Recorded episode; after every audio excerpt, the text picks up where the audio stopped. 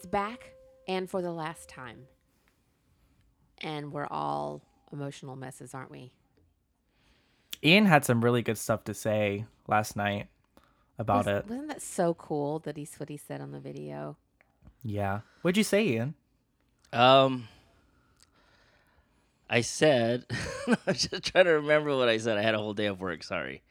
Um, it's it's we're this is the last time we're gonna get a season one. I mean, episode one of a new season of Game of Thrones. It's I was driving out to Vint or not Vinter, um, somewhere far yesterday.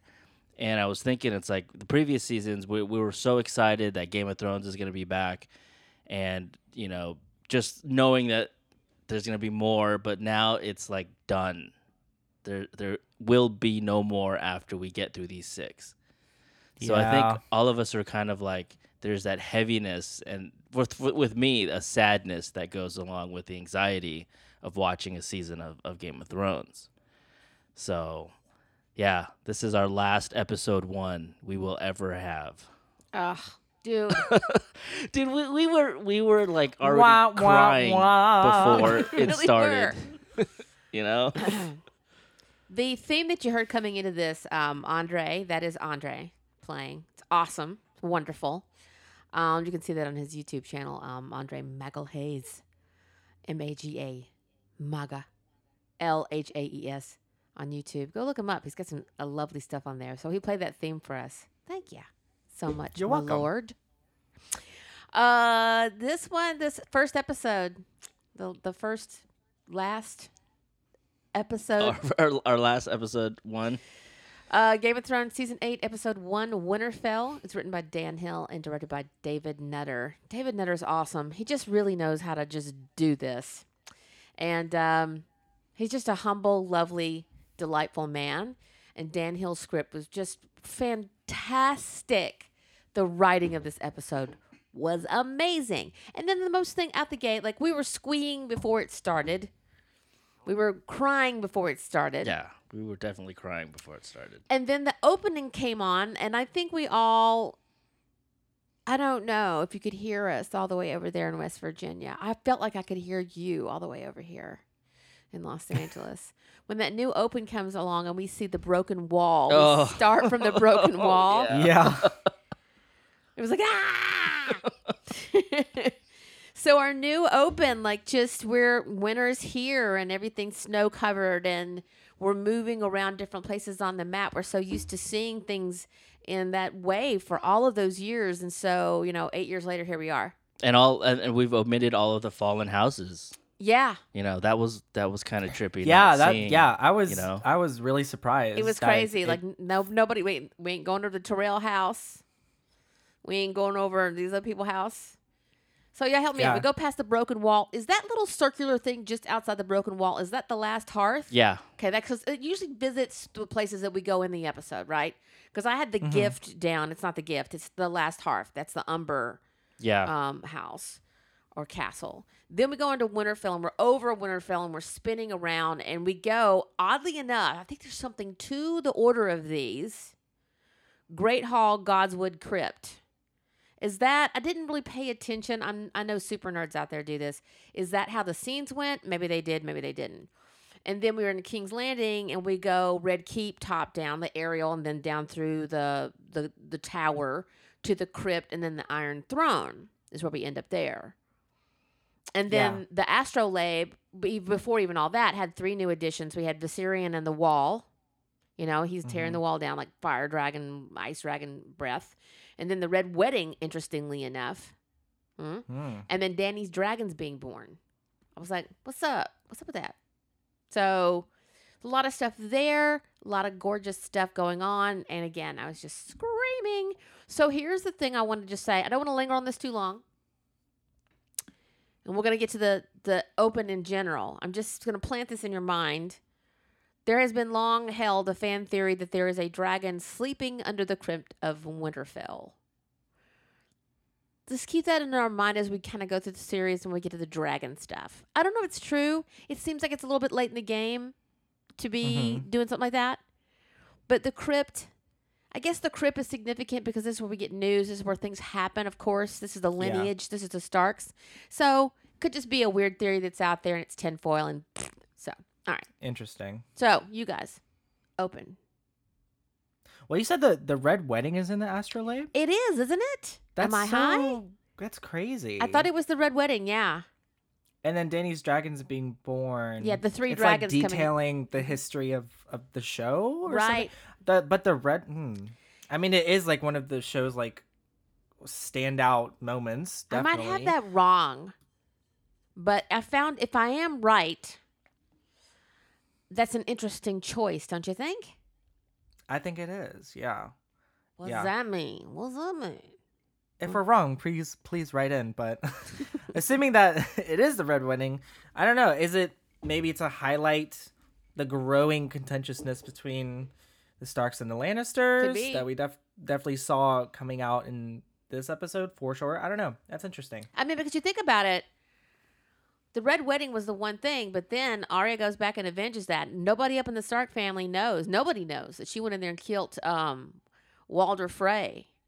Yeah, nobody knows what Arya has been doing like at all. Right. We're gonna get. She's to like, her. yeah, I've used needle once or twice. Right. It's been pretty uneventful. Yeah. So Um, yeah. No, I was just gonna say, I when the opening title started, I was I was more like, ooh, ah, look at this, this is cool. Right. Um, and it didn't register till after that we only went to like two or three locations instead of the whole of Westeros, so that was interesting. It immediately Um, got to my attention that we were in these t- two or three places. I'm like, oh, it's like that, huh? Well, Did- I'm wondering if it's if it's sort of uh, putting down the roadmap of where we're we're going to be going through this season, um, because I mean it's not too big of a stretch to assume that the show will end with something happening at King's Landing. Could Um, sure. so yeah, Did we go to the Iron Islands at all? I didn't. I, I, I can't remember. No, not in this open. Not in this open. Okay. Mm-mm. See, there's just you could you could probably do an entire like 45 minutes on just the opening, but we're not gonna do that. No. Uh, so we got the opening scene. This is the parade. I thought what a bomb ass way to get this started. I loved how Nutter Yes. started it small, and then again the whole episode is a mirroring of the pilot. Uh, we Yep. see that happening through all of it. We're all going, oh, you know, I did a lot of sighing. I won't do that on the podcast today because we know how noxious that is. But we see the little boy running and he's trying to see all of the what's going on because we hear the unsullied marching because there's thousands and thousands of them and we go with him climbing the tree and this is reminiscent of what Arya when she's running around wearing the Stark army helmet on and whatever so we see him and we're we are the audience with him like Nutter even said like we are climbing that tree with him to go I want to see I want to see I want to see and you see all this unsullied come marching in and you're like shit Yeah, I love that. I love I love how well this uh, episode mirrored the pilot, and we'll definitely be bringing it up because it you're right. It does go through the rest of the episode for sure. Because it hands over from the Um, little boy to Arya. You know, Yeah, yeah, Right yeah. Because Arya's thinking that was that was me, and now it's, and I think definitely mirrors Bran a little bit as well. yes. Um, when he's climbing up to that tree to see the the army come in. Yes, I felt the yeah same way. um there was a some really interesting stuff going on with the music Oh, yeah? um so uh daenerys marching into winterfell winterfell is definitely meant to mirror uh how robert and the lannisters were coming in episode one season one um and the music that was playing then uh if you want to listen to it it's on the season one soundtrack titled the king's arrival uh, but it goes a little something like this.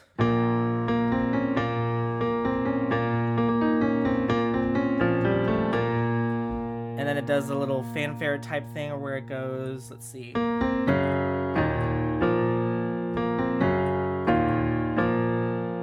And we get we get um almost an exact replica of that music um when Daenerys is coming in.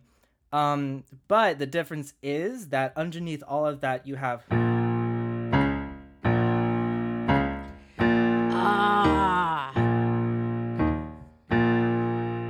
which is sort of Daenerys's ruling theme. She has so many. You know she has the um well, bitch got twenty names, so She has that one.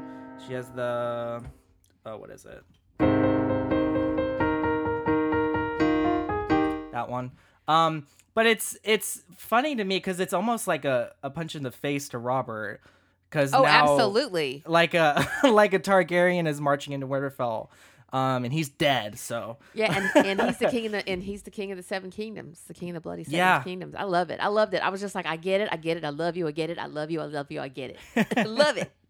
It's funny. great. We get so many things in the episode and somebody tweeted about this and just nailed it. It's like we get so many things that we're about to get into they give you so many gifts. And you're like oh they're gonna fuck everybody up in the show. They just gonna fuck everybody up. It was just way too perfect of an episode to give us all our heart's desires. It's so Mm-hmm. jam packed with just yes with and like yes goodies. yes and here's your goodie Ah. here's christmas. Now everybody gonna fucking die. Except for ed sheeran. We'll get to him um i love that and i didn't even notice that until I mean, again, the soundtrack is something that I'm still trying to wrap my mind around. I heard little, like today on my third rewatch, I heard like little things, and I was like, "Ooh!" I've been taught now by Andre to listen to things, and it's pretty cool. It was a great reintroduction to Djawadi's music. Oh my gosh, It was awesome. Just jumping right back in there. Yeah. So I had the Unsullied watching into Winterfell, you know, and you got Danny and John on horseback, and uh, we have Arya standing there. And again, I'm feeling, I'm just so relating to her because we want her to like catch John's eye. But if she hadn't been like, Mhm. "Hey, what's up?" we would have been like, "The fuck!" But she's just having to, as much as she's become a faceless man, she's having to like pin herself down and kind of get control back of herself. You know, she's Mm. struggling with a bunch of emotions, I think. And she's having to she's seeing, you know, g- you know, the hound goes by and then she sees Gendry. It's like it's just like this playlist of all of the things that are, you know, these people in her life.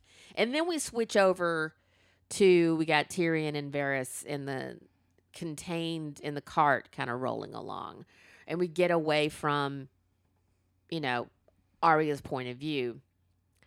Um I don't I didn't mean to take your point. I was I had the same thoughts, but um oh no no no. Go ahead. I just I I no, you continue on with that because I want to hear what you have to say about that. I was just like it made me very emotional is what I guess my take on it was. Is I was I felt like I was Arya, you know. Yeah, I just thought it was interesting that we were we were seeing everything through Arya's uh point of view and seeing everyone come into town and just get again just keep getting flashbacks to her watching the Lannister army um and Robert and Cersei for the first time coming into the show.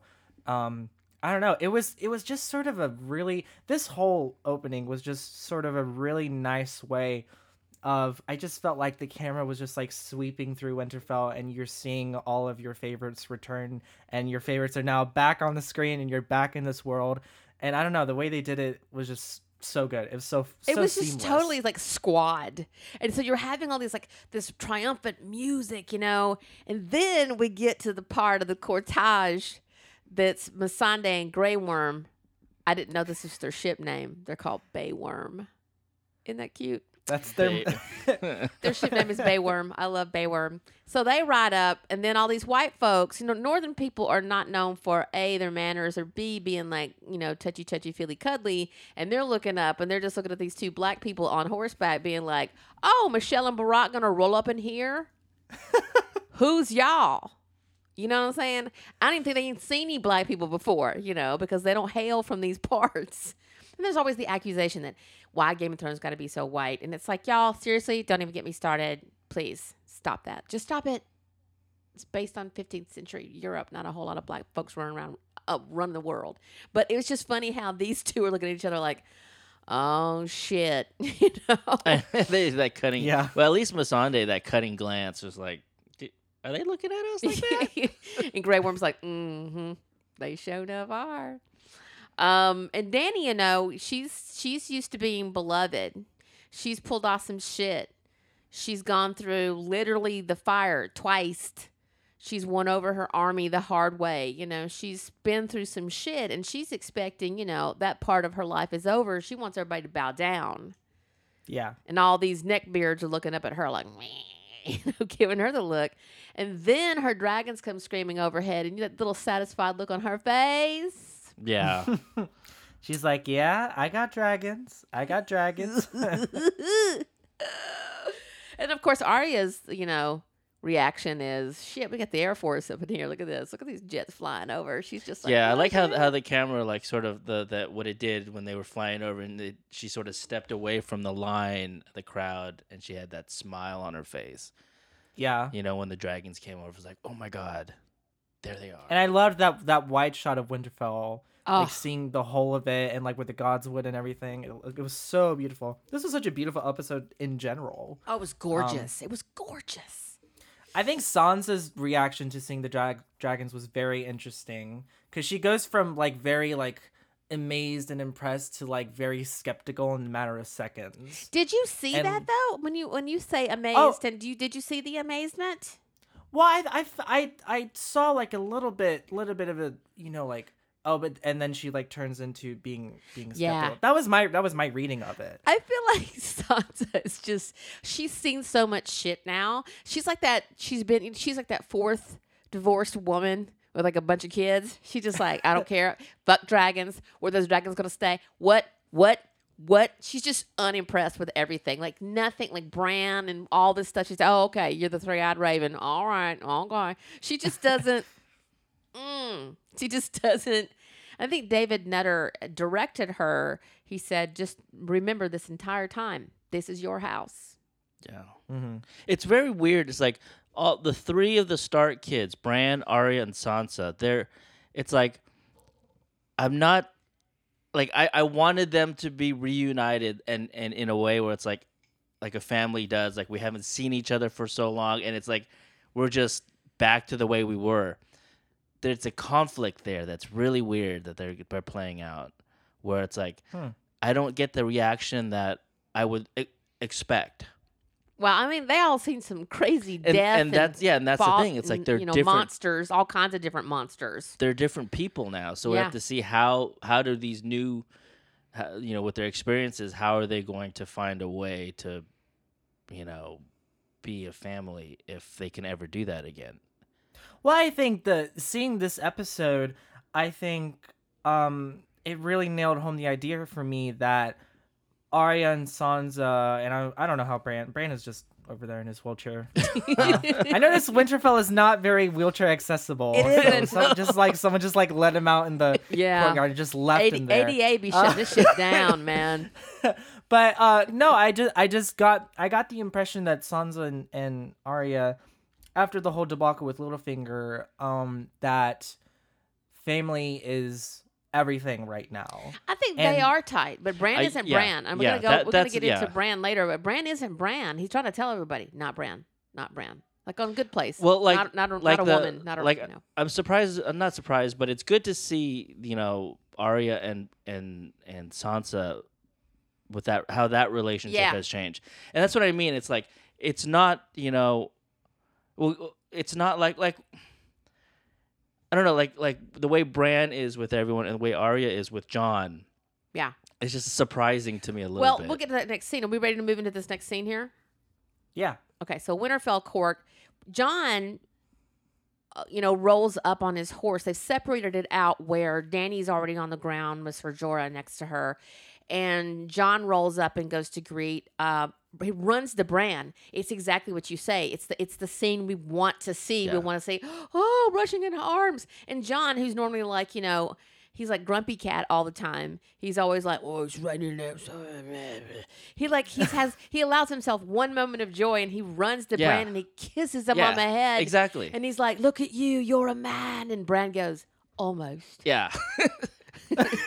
and he's just so fucking weird. And Sansa again, Sansa has seen some shit. She just looks at John like, mm-hmm, "Now he's weird. Now he's just weird. Now he's a fucking weirdo." Happened to me too. Ran over to this brother when I saw him, grabbed him up, and he was like, "Whatever." I'm like, somebody switched off his light. and he is not home. And he's just like, what the fuck? The I only just feel so emotion bad for John. The only emotion I saw out of Bran meeting any of his siblings was when he met Arya. He hugged Arya. yeah. He didn't hug Mm, Sansa. yeah And I don't know if he I Oh, can't remember if he interesting. He if he did, hugged he? John or not. He, I think he did. But yeah, w- when he met Sansa, Sansa hugged him and he just sat there with his hands down by his side. Interesting. But he hugged Arya. He did. Did he see Arya after he saw Sansa? yeah. He did. Ah. Interesting. Interesting. yeah. Okay. So that's what I was just trying to say is like the the emotions that I expect to happen aren't happening, and they're happening for the person I don't, ex- you know. Right. It's, it's weird. It's Yeah. it's really weird, Hmm. and and like they're they're setting us up for something. I mean, obviously because they're good storytellers. Like I would have been like, okay, let's just you know, it would have been easy. He's probably gonna tongue Jamie. Anyway. um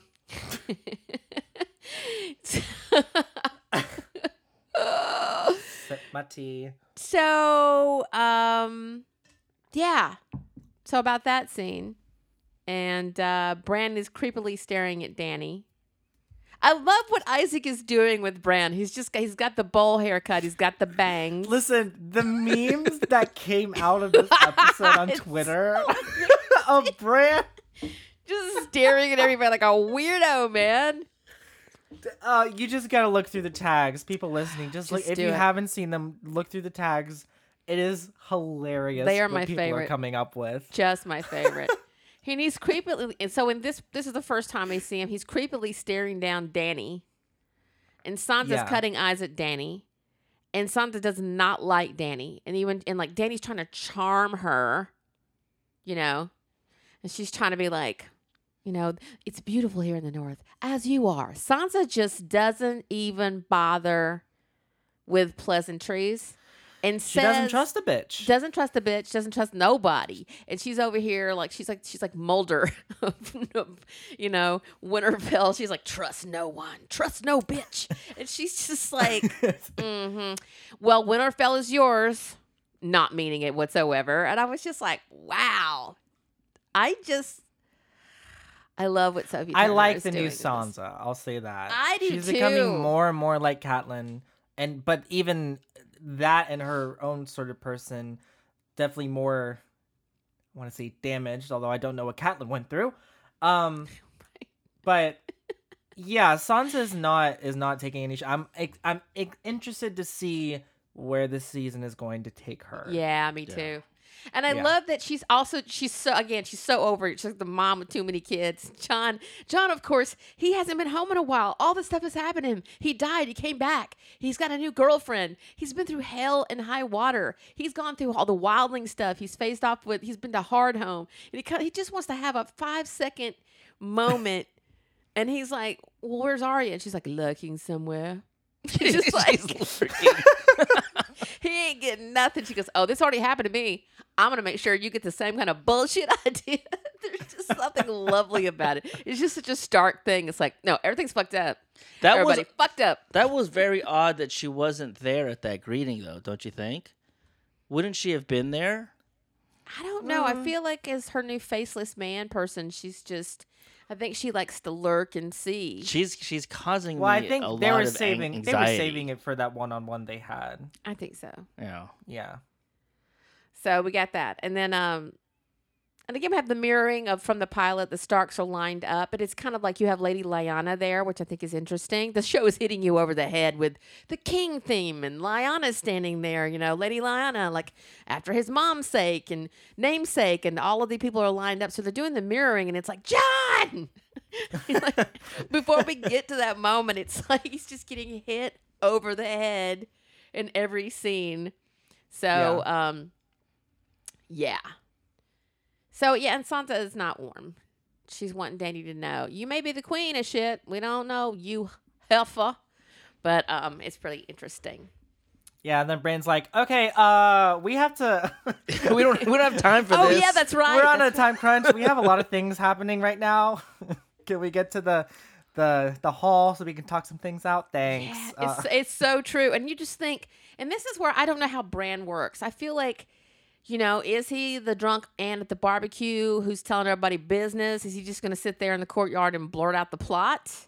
You know, because that would have been a fun way to do it. But he just, I think he's he's not fully plugged in. He's still downloading, or he has some frequency problems. he's like he's stuck on the previously on. Yeah, I think he is. He's just like somebody needs to unplug him and plug him back in, but he kind of like he didn't he didn't go into this right. Remember, like he touched the branch when he wasn't supposed to, and he was he was day tripping, and the next thing you know, he brought all the you know he brought the Night King to the yard, and he you know He's still he's still learning how to control that. Right, and I feel Yeah. like you know he doesn't he doesn't have any kind of uh, control over uh, the ravenness, the three eyed ravenness. So he just blurting shit like we don't have time for this like y'all at each other kind of thing. Um, so that was really, really, really interesting. Um, do we want to talk about? Hmm, hmm, hmm. Talk Um, about Oh yeah, so this is what Bran says.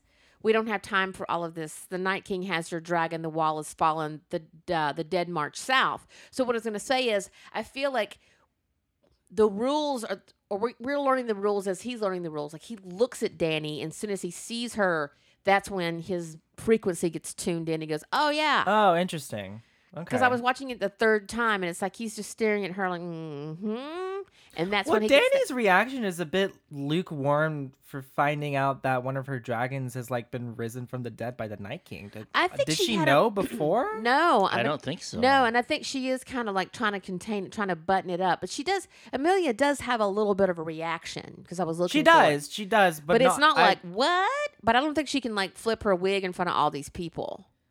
Mm, yeah, probably. You know, She's feeling very scrutinized. Yeah. Okay. Yeah, I can see that. right? So uh, I, I love this whole exchange. It was just again all of these little golden things that you're um that you're getting out of it.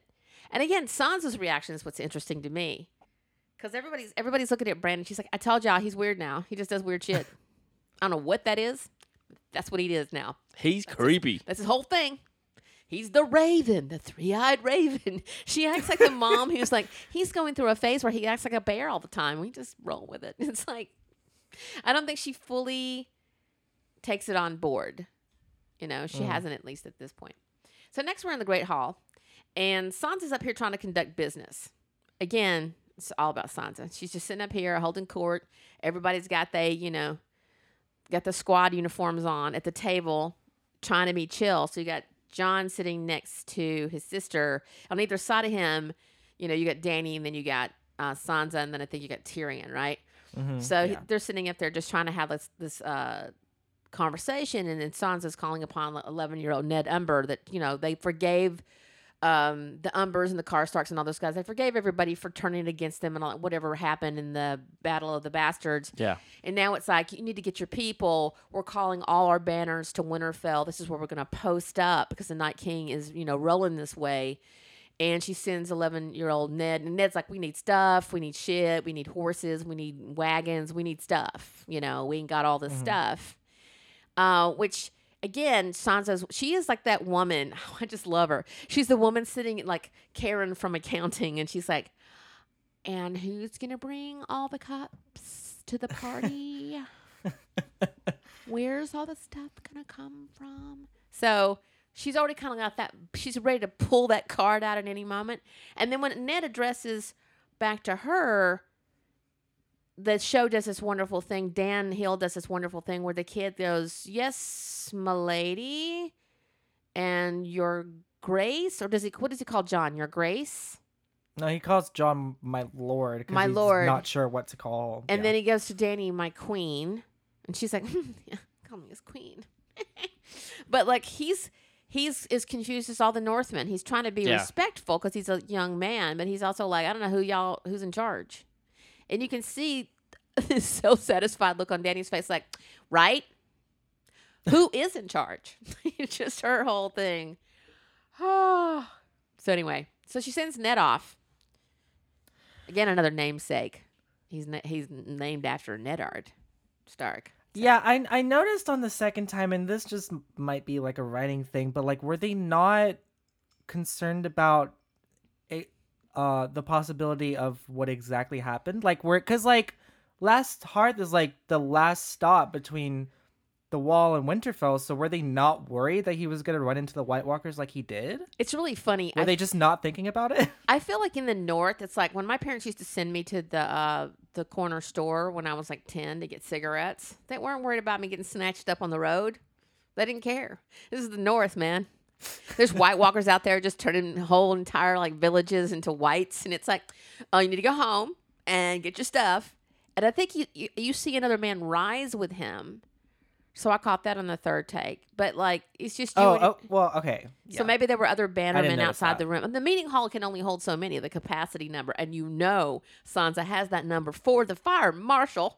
so they were probably waiting out in the yard. So I yeah, I, I feel like that's what happened. But when I initially saw it, I'm like, shit, the North, they're like, "Pff." not only is the North remember, the North is like, you're on your own. yeah, I mean, you bring that up. It's like they don't have any reconnaissance out there. I think this Because- is happening so fast. well, their that- reconnaissance was the the Night's Watch, but now they're Well, I mean, That'd be fucked. yeah. And we don't even know. Like, I mean, we don't. We kind of we do know. I guess they fell back to the wall. They went back to the the main castle of the Night's Watch, so they at least know about those dudes, Some of them. I mean, like I didn't know about Tormund. right? I thought he was he went down, and all those guys went down with the wall. Well, Jon is thinking about them. He's saying, you know, we need to text Night's Watch and tell them, you know, no use hanging out the walls anymore. You know, that's all fucked. You know, that wall's down. So now, you know, the caravan is broken through the wall. You know, the sanctuary city is Winterfell. Y'all better post up over here. So, uh, yeah. I I I would have thought they would have come anyway. I don't. I, don't- I wouldn't have thought Jon would would have need to tell them that because I mean, like that's where they're going, right? Like I think it's a bit they of made because they retreated to. Last Hearth because it was on the way. I feel like it's a bit of housekeeping for your audience. I think it's a way of telling you where Yeah. everybody is going to be. I didn't find it Okay. necessary, but it was also like the show's going, okay, and this is what we're doing with the Night's Watch. Just address it. Yeah. Okay. right. Cool. So um then Lady Lyanna, you thinking like Sansa's over here spitting. Lyanna gets a little 10 year old, 11 year old Lady Lyanna, and she just starts serving haterade. She is literally hard aiding Jon, like, we made you king of the north, bro. so what are you now? Like the way she addressed Sansa before, she was like, Are you a Lannister? Are you a Stark? I don't quite know what you are. And she does the same thing to Jon. And it's also like, you know, yeah. Speak to that a little bit about little La- Lady Lyanna.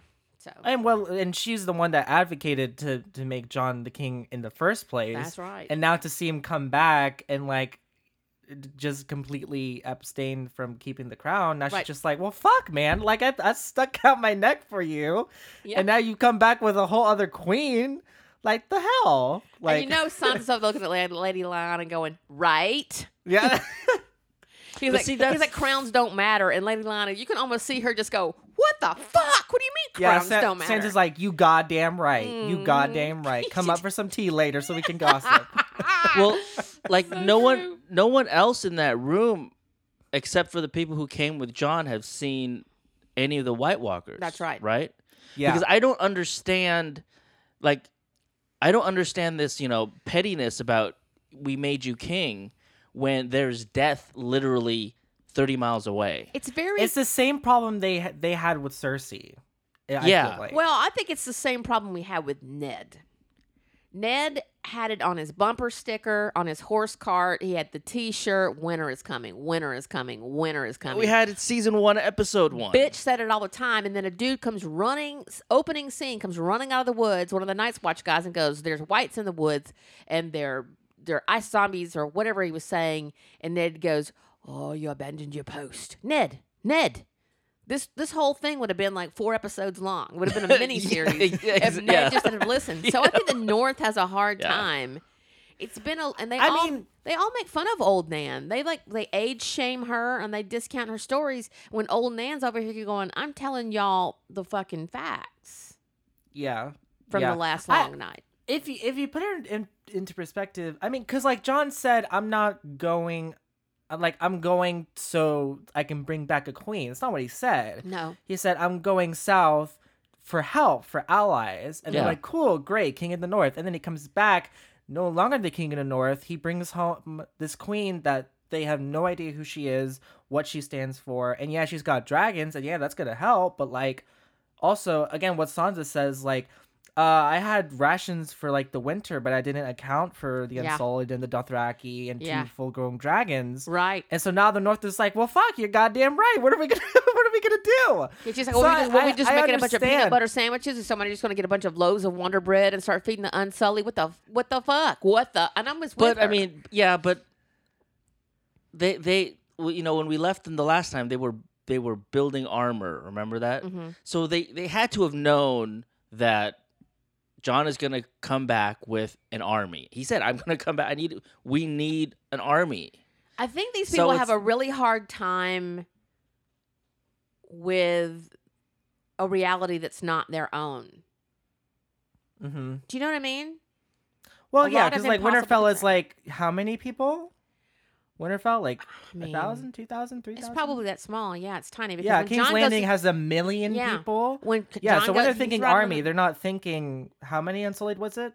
Do we know? Like a thousand, maybe? Oh no! and it's, two oh, Grown it's dragons. You know, way more than that. It's Yeah. way more than. It's just thousands upon thousands. And the Dothraki, I don't know how many of those are. I don't know how many screamers there are. Three thousand. yeah. So four thousand. Um, but Dothraki gonna eat whatever the hell they want to. They're like the dragons. Whatever Like- they want. exactly. So Sansa's like, "What do dragons eat anyway?" And then Dany just rolls her neck at her and goes, "Whatever they want." And I'm just like, hands are about to get thrown. But backing up into this real. scene is so great. Jon gets up to try to monologue, and this is where it's just it's not working. Like no one's having it. No one can get over that he bent the knee to a Targaryen. Also, you have to understand the Targaryens don't have a great reputation yes, they yeah. have they have beefed with so many people in the past back in you know deep history they used to burn people up all the time with their dragons. And if you didn't bend the knee they did what dany did to the Tarlys. It was just like fuck y'all. And and probably Yeah. word has spread. I mean it, it, you know, it's word's gonna get around like the way dany rolls. It's like if you're a Yeah, slave yeah, if you're getting freed and you're a slave awesome if you're just a regular person up here going, who's this heifer? And now she's sitting on top of our dude. Well, the last Targaryen in power they had was the Mad King, That's and right. even Jon tells Sansa in a later scene she's not her, her father. Right. Like he says that. So Right. So they're getting over I- like like you're they, they come rolling in going, You're gonna be just like the Targs are. They just don't they don't trust her, they don't trust it. And Sansa is a great reflection of the way that the, the Northmen feel.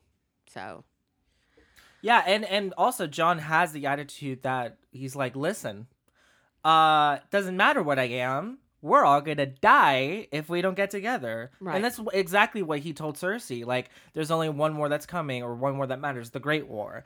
Right. And I find it so interesting that the writers have put him in the position of being a character that does not care about titles or lordships.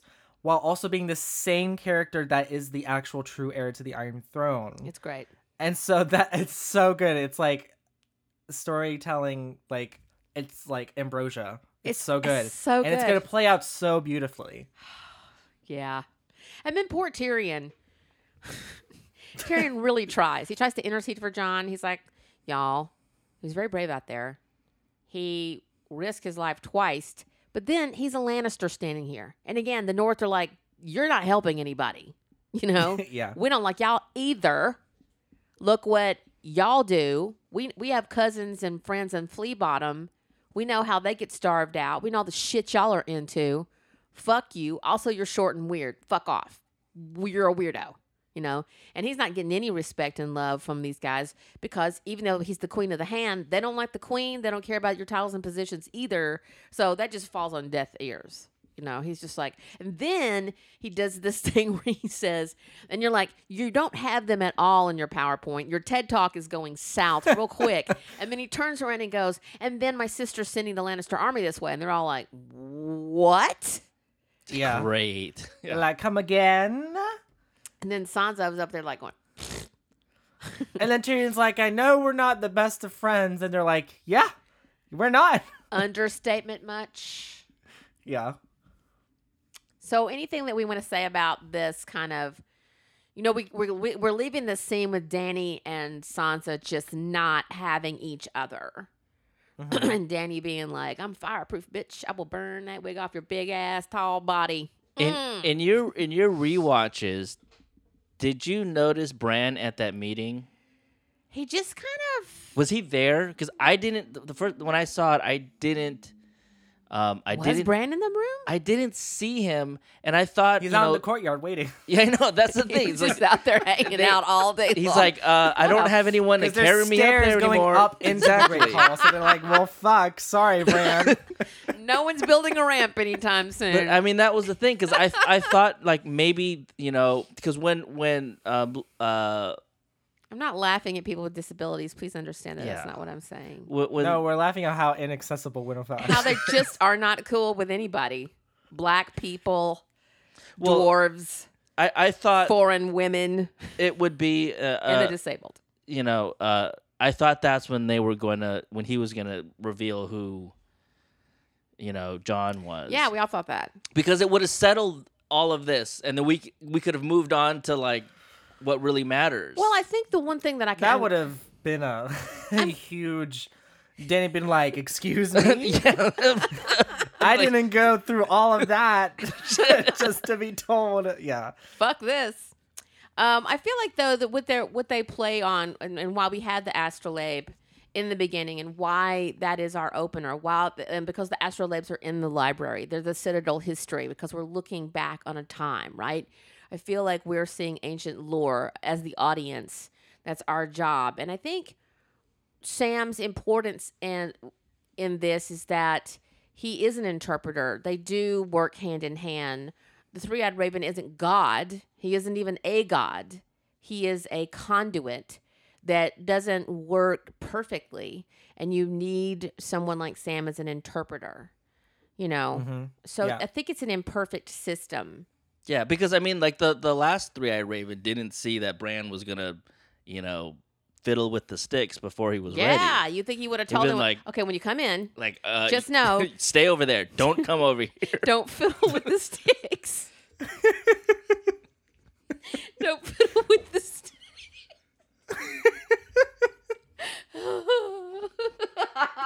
oh God, you're so funny. I love you.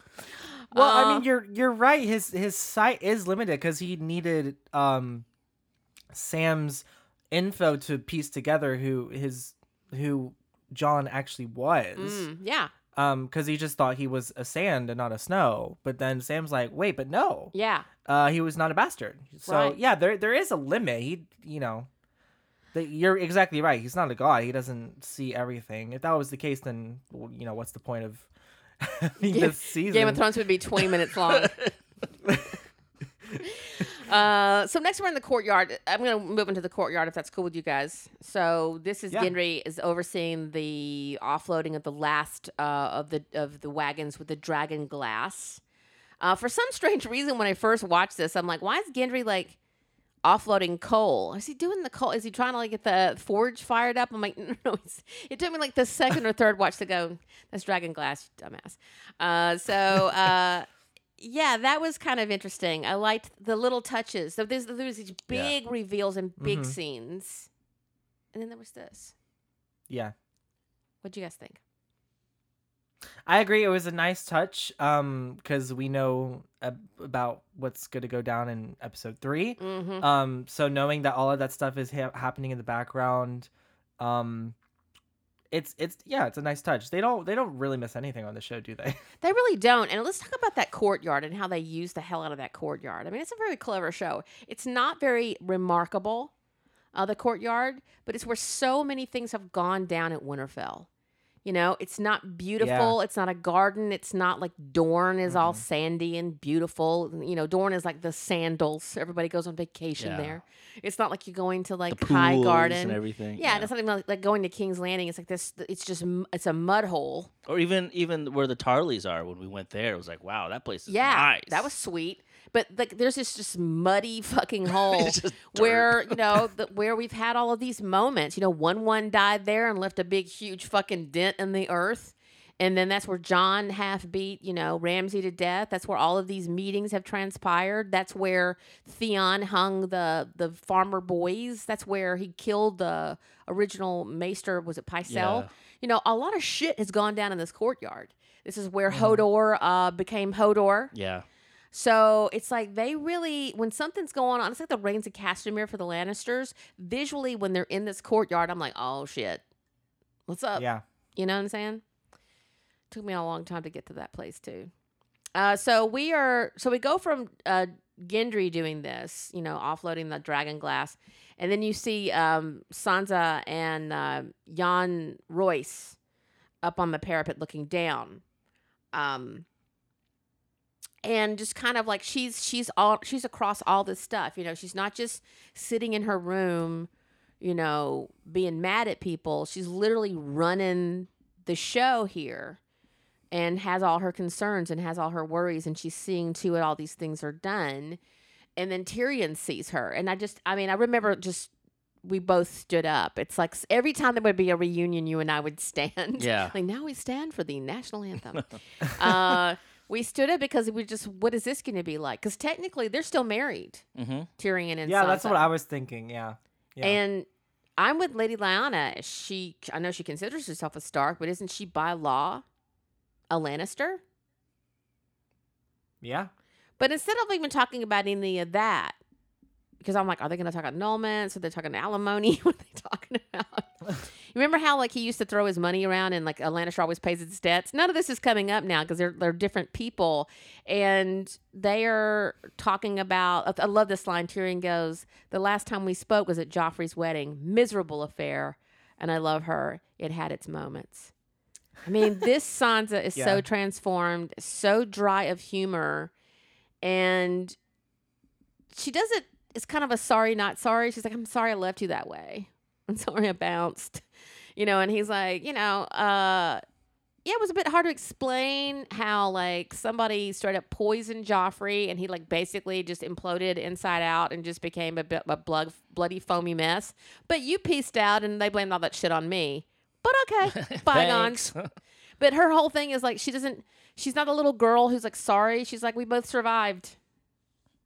What do you want? You know, it turned out pretty well. I'm the lady of Winterfell. You're the king, queen, uh, the hand to the queen, depending on the queen, I guess. I don't know about this bitch, but mm, you know. So, and I love what they this little exchange. If I, if you guys will allow me, uh, she said we both survived, and he said many underestimated you. Most of them are dead now.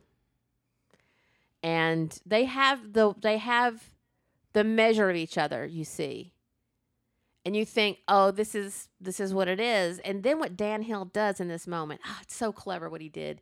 He turns around and and here's the men in this episode are just slow on the uptake, and all the women are like, all the women know it's time what time it is. And he goes, you know, um, don't worry about you know Cersei bringing the army here.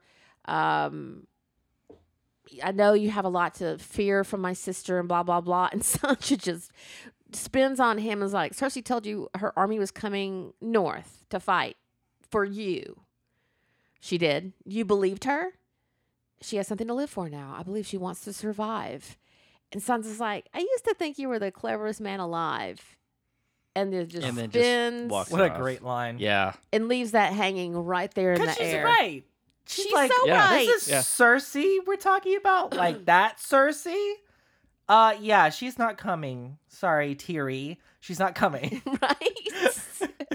she really is And like I- that. And I just think it's interesting that that Tyrion, after everything that he's he's gone through with Cersei, believed that. Because I mean, like, yeah, he he firmly believes that she will come for the sake of her unborn child, and I think that belief is sort of, um, uh, sort of motivated him with what he did to like Myrcella Yeah. and he knows that Cersei above all else loved her kids, even Joffrey. Um, but us and knowing the dramatic irony of all of it is like she is because like like Tyrion has not been there to see the last final transformation that Cersei has made to herself. That is right. So he's still thinking about Cersei, like season three, season four Cersei. that she's but redeemable. season five and season six Cersei is completely different and I feel like and it makes sense him. for him. Mm. It makes sense for him to not understand that. I feel like when they were in that little tiny exchange, they hadn't seen each other in a while, and she's like, she's just gripping her chair like two seconds away from getting the mountain to lop off his head. When they were back at that meeting at the end of you know last season, the Dragon and the Wolf, and they have such a short amount of time together. It doesn't register with him at all. He has no no information in front of him and she plays him like she normally does. She touches her stomach and and plays him so fucking hard. And same thing Jaime's the same way. They they they do not have any fucking idea that she's the mad queen. She's lost her fucking mind so yeah you're absolutely right. So are you? So are you saying she's not pregnant? I think she might be pregnant. I don't know about the pregnancy. I just know that Maggie the Frog didn't account. She doesn't say three children. She just says all your children will be shrouded in gold. So, Well, I mean, because if she's lying about it, then it would. It's like a master move for yeah. to get like Tyrion believe that she would come because she she had all of that shit like planned like with Euron and like having him get up and leave supposedly so like now you got me thinking Yeah, well, she- we'll get to that scene because I and that's going to play into something I want to talk about later when we do that whole her scene with Okay. him later, all right? So then after this exchange, Tyrion looks down, and there's Bran, just eyeballing his ass like, mm. and he's reading something through the air. What is he ta- What is he taking away from Tyrion? What do you think he's singing to the soul of? I don't know What brand? What is Bran? You know, clocking on him. The last time Bran saw Tyrion was when Tyrion came up to Winterfell He came to say goodbye to him, didn't he? on his way to the wall, Right. right? Or on his way back when he made him the the The the chair, and The they were all chair. like frosty, Yeah. and Hodor like he said, "You can sit upon a horse." That's the last time he laid eyes on Bran, and he allowed for him to ride and all that kind of stuff. That's what he did. But he's I mean, being the three-eyed raven, he's followed Tyrion. See, I don't know that that's true. Again, I don't think that's the way that Bran's transistor radio works. I don't feel like he's just sitting there, like I said, I don't think he's just sitting there going, "Ooh, somebody's having toast right now." You know, I smell burning toast. He's not. I don't think he's knowing like all that. I think he's like has to be in the vicinity of. Huh. Because I mean, it's like if you if you think about like palm readers, they don't just call up your house and go, "I've never met you," but like, Like, in four uh, days there's going to be a fire. You have to go into the office and give them some money, and then they hold your hand and look at your palm and tell you some stuff. I mean, it's a connection thing, right? But he knew about well, no, he didn't know about he he was able to see about Jon when he was when he was talking Yes. to um, Sam, remember? Was Well, he also had those visions too, and I think they are the they are the crux of the visions. And again, we don't know how Bran works. We don't have the operating instructions. You know, he he came. He was like in a he came out of the box with just illustrations. it was all in Swedish, and nobody could understand it. like- Putting it together, and then you got four extra bolts out. You know, like- I don't know. So I it mean, kind of looks like this one, uh, but it sort of like looks like the three-eyed raven. I'm not sure. so I feel like something's going on with this because, but but I'm sitting here thinking, okay, so he has to look at people because off of that whole staring Dany, Dany goes, oh, you lost a dragon. Oh, they're coming to the wall. Oh, it's all fucked. So what is he reading about Tyrion? Yeah. I mean is he seeing I mean Bran doesn't really see into the future right I don't know. I think he can to a certain degree. Because like I, I, w- I was really clocked in on my second rewatch at who he creepily stares at, and he really just does it to Dany and, and Tyrion. Right. So I'm so I'm like keeping that in the back of my mind because I feel like you're right. I feel like he is seeing something. Well, they've never gone into the future. Even with the three-eyed uh, old three-eyed raven, it's always been into the past. Maybe it is, or in the in the yeah in the in the very distant, or the recent present. Right. So right. Maybe they don't. Maybe What's going on like future right readers. now? Because seriously, I mean, the bookmakers of like Winterfell will be like, "Who's going to win this whole fucking Winterfell Yeah. thing? Who's winning the whole thing? I got I got a lot of money on the Night King." Like, I mean, I would just like skip town and know exactly where it'd be. I'd be safe and be like, Peace. Seriously, if this were me in general, I would be such a coward. I would have been in Yunkai by a month when all this shit was happening. I'd be like, "They come over here, man. Go to Yara House." Uh, so we'll go with this this scene. Let's move into the uh, the Godswood. This is uh we we passed the uh, the Godswood tree, and again off of Bran staring at Tyrion. I feel like again I could be like totally oversimplifying the show. I feel like this is where um I this is Bran's tree. And I feel like that bleeding face on the tree is going to be like the impression of his face when he's an old raven. I Hmm. feel like that's why we're lingering on that. And I think that's been again we're mirroring the scene. This scene mirrors a couple of things. It mirrors where uh, Catelyn comes out to tell Ned that uh, Robert's coming, and he's he's sharpening his sword, Yeah, the right. broadsword, Yeah, Yeah, yeah. And he's under the tree and blah blah blah. And that's when it's it's summer, so there's water there and blah blah blah. And now we have Arya and um, and Jon, and this also mirrors the departure when Jon is leaving for the wall and he gives her needle. And there's just so many lovely parallel parallels, and I like how they neatly did it. I really loved how they played this whole scene. Yeah, it didn't feel like banging you over the head with the pilot parallels. It was very subtle. Yeah, It really was. I loved it, and it was bu- it was beautiful too.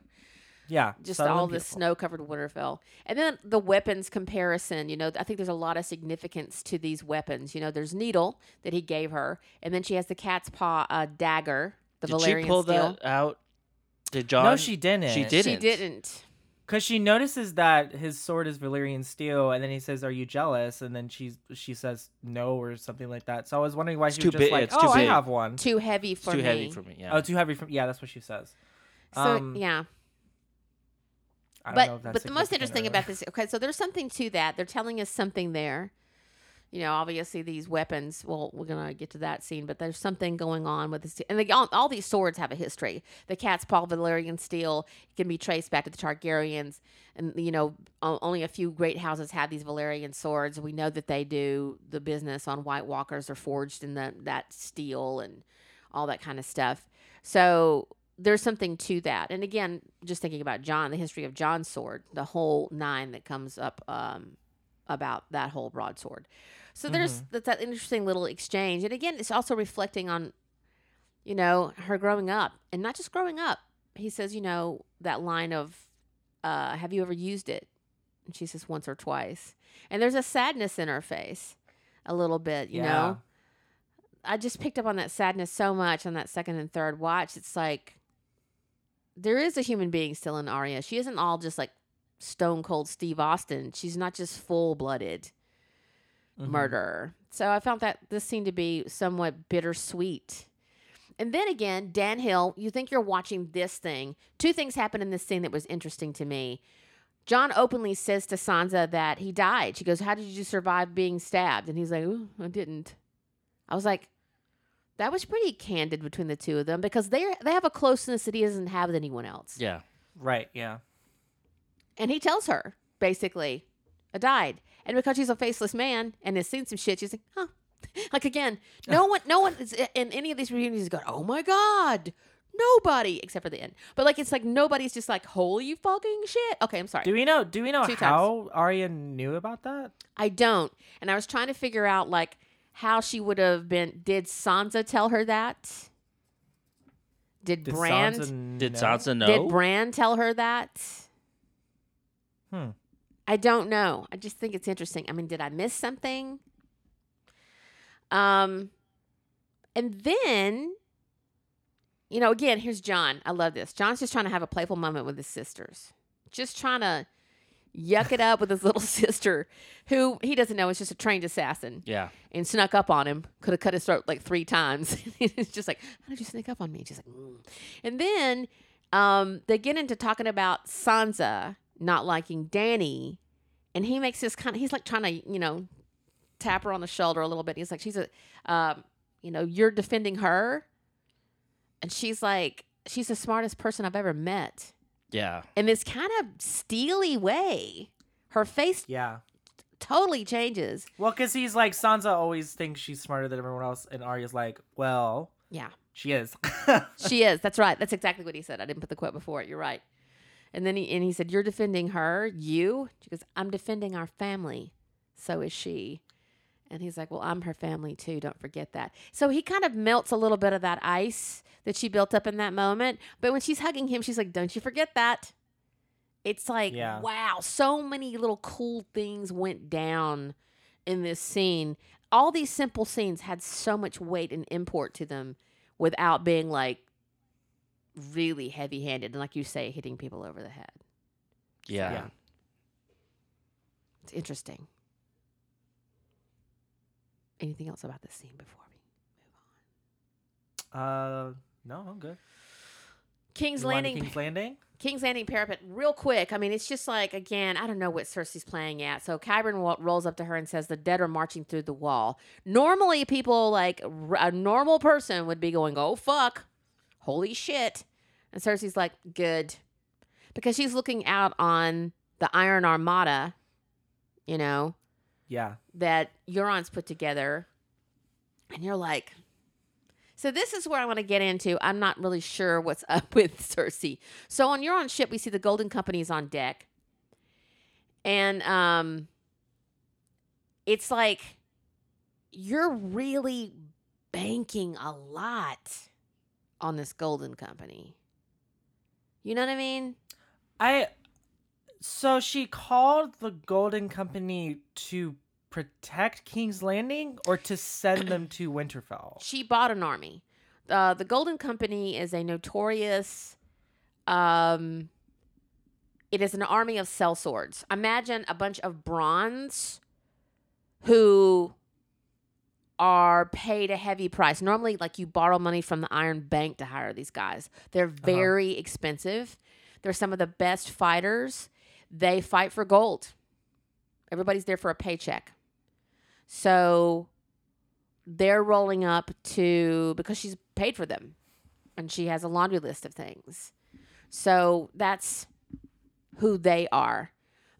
and they've just they know like if you get the if you get them to come and like fight your war, the odds are you're going to probably win that war. They're really good at what they do. Uh, and they they have enough discipline, like they're disciplined assassins. I mean, Bronn would be no good in the Golden Army. I mean, uh, the Golden Company, because you know he kind of does whatever the fuck he wants to. But everybody has a price, and so these guys, Yeah. you know, they may be dressed up in like a uniform and they're all golden and shiny, but yeah, they're they're deadly ass dudes. Yeah, but what what I'm saying is why what is Cersei planning on do cuz her plan is just to let everyone sort of kill themselves and then she'll deal with whatever's left, whether it be White Walkers or Exactly. people from Winterfell. So she so the Golden Company is there as a as a means of safety for King's Landing, or does she mean to send them No, to I Winterfell? I could be m- totally missing the point, but I feel like it's to post up around King's Landing and let the dead just come to up to King's Landing, and they'll just kill all those people. okay. She, she doesn't have any fucking clue, I think. And that's what's so strange about her is that she's normally like playing 3D chess. Yeah, the strategy doesn't make sense because not only okay, let's say they they fight and kill everyone in the north. So now you have the dead that have come down, you have the new dead that they have just killed. So it's even a larger army coming down to King's Landing. Well, if you think it about just doesn't this- make sense if you think about the story of the Mad King and what happened with him, he was like when he started out, he was a very astute, sharp guy who just Mm-hmm. over time like lost his fucking mind. Do you think they have any more wildfire? That's probably what oh she's yeah, banking definitely. on. I mean, she's Yeah. thinking she's They gonna didn't kill use it all in that last that, that No. last cache of Mm-mm. when they That was blew just up the one sept. cache under the Sept of Baelor. That's right. It's all They're like under King's around Landing. the city. Yeah. Okay. So maybe she's gonna go on a suicide mission. Maybe she's gonna roll over to Casterly Lo- Rock and just blow up King's Landing. You know, wholesale. Well, yeah, and, and this is the thing we're trying to we're trying to Oh. logically piece together a, a plan by someone who does not who is not following by the rules of logic. She Right. you're right. Mad Queen full stop. I wonder if she knows that reanimating the corpses of the the Winterfell army is a possibility cuz she knows they're dead people, yeah. but uh, has she taken into account like Ian is exactly right because if the dead win, they have the dead plus whoever else died on the other side, so they have Right. More people to to fend I feel off. like she's put. I mean, I feel like she's been. She's you know she's the the Lannisters, especially Cersei, has a connection with the Iron Bank, and when she meets Mark Gatiss, I was thinking of that, the creator of the modern Sherlock. Um, when she brings Mark Gatiss in from the Iron Bank, and you know they think she's arranged more than just the Golden Company. I feel like that's part of a multi pronged attack. Um, I just can't believe that either she's really fucking stupid and we're all going to be like, "What's up?" Or she's, you know, she's she sits around and plots a lot. She drinks and she plots. She drinks and she knows things too. Tyrion. Well, do you know? Remember? Okay, the, um, I don't know whose vision it was, but they're walking into. I think it was Daenerys when she's walking into the the Iron Throne, and it's like raining ash. Yeah. So I'm uh, thinking about that wildfire thing. I mean, is it like they come down here and she just blows? I feel like that's part of it. everything because they were foretelling that what two or three seasons ago you see Dany walking in the dream. What is it? Season two, walking in the dream, and you see it's either ash or it's snow. I feel like it's ash. I don't feel like it's snow. You know, maybe it is a little bit of both. Maybe it's supposed to be both. And she's walking up to the Iron Throne and she reaches for it. And if you go back to that dream, I think it's foretelling a bunch of stuff that's happening. And I feel like the Iron Throne is not going to exist. I feel like hmm. Cersei is probably just going to take it all down. Probably she's banking on that that wildfire. And it's funny because Qyburn calls her uh, the Queen of the Blackwater at one point. And what did they use in the Battle of Blackwater? So I feel like that's being foretold here. Well, I remember seeing in a TV spot, and I mean, this could be a fake scene that, that they filmed, but it was it was a, just a really quick shot of, of Cersei sitting on the throne, and she breathes out, and the she can you can see And her it's- yeah, breath. Yeah. So I, I don't know. I like the idea that it could be ash. That could be a really uh, neat way of, of subverting some expectation. Um, it could just be that she she's just going to fulfill what the Mad King wanted to do, and just there will be no more King's Landing. I don't know. Well, I know it, could, that it could be interesting this next because I don't scene, see I don't see Dany coming. I mean, like unless she loses her mind, I don't see her coming in because Tyrion says like there's no point of ruling a kingdom that you've burned down. right? He said that's that's something like that last season. yeah. Um, so queen- queen yeah, of I don't dead. know. That could be interesting. Well, I mean, and again, we don't have a whole lot of time left in this this series at all, and every moment is precious. So everything that we see means something. The show's always done this. I don't think there's ever been any throwaway scenes in any episode. So in Yeah. below deck, when Euron is taunting Yara, who's tied to the mast, he's taking her, you know, hostage. He says because he wants someone to drink with and chill with. I don't feel like I buy that. I think him and Cersei always have an ulterior motive. So he's he's keeping her around. But Yara is again, we have all these little crystal balls throughout, and she says, you know, uh, are we in King's Landing? And he goes, mm-hmm. And she goes, You're you picked the losing side. And I feel like Yara is telling his future. Hmm. Maybe not King's Landing's future, but she's certainly telling um Vic Ewan McGregor, dollar store Ewan McGregor. Hmm. Um yard sale Ewan McGregor. No, he's cuter than that. Uh that, you know, hey man, you're you're you're focused on the wrong shit. We know from backstory on Euron from the books that he has sailed the seas and seen some crazy stuff. He's seen more than just stone men. He's seen some pretty insane things. He's been to exotic lands. And he's probably seen maybe a dragon or two or something. I don't know. He's seen crazy shit. So I think there's I don't think he's stupid. no. So I feel like there there's all these scenes with Euron and um and Cersei are MacGuffins. I think there's a bait and switch going on. yeah.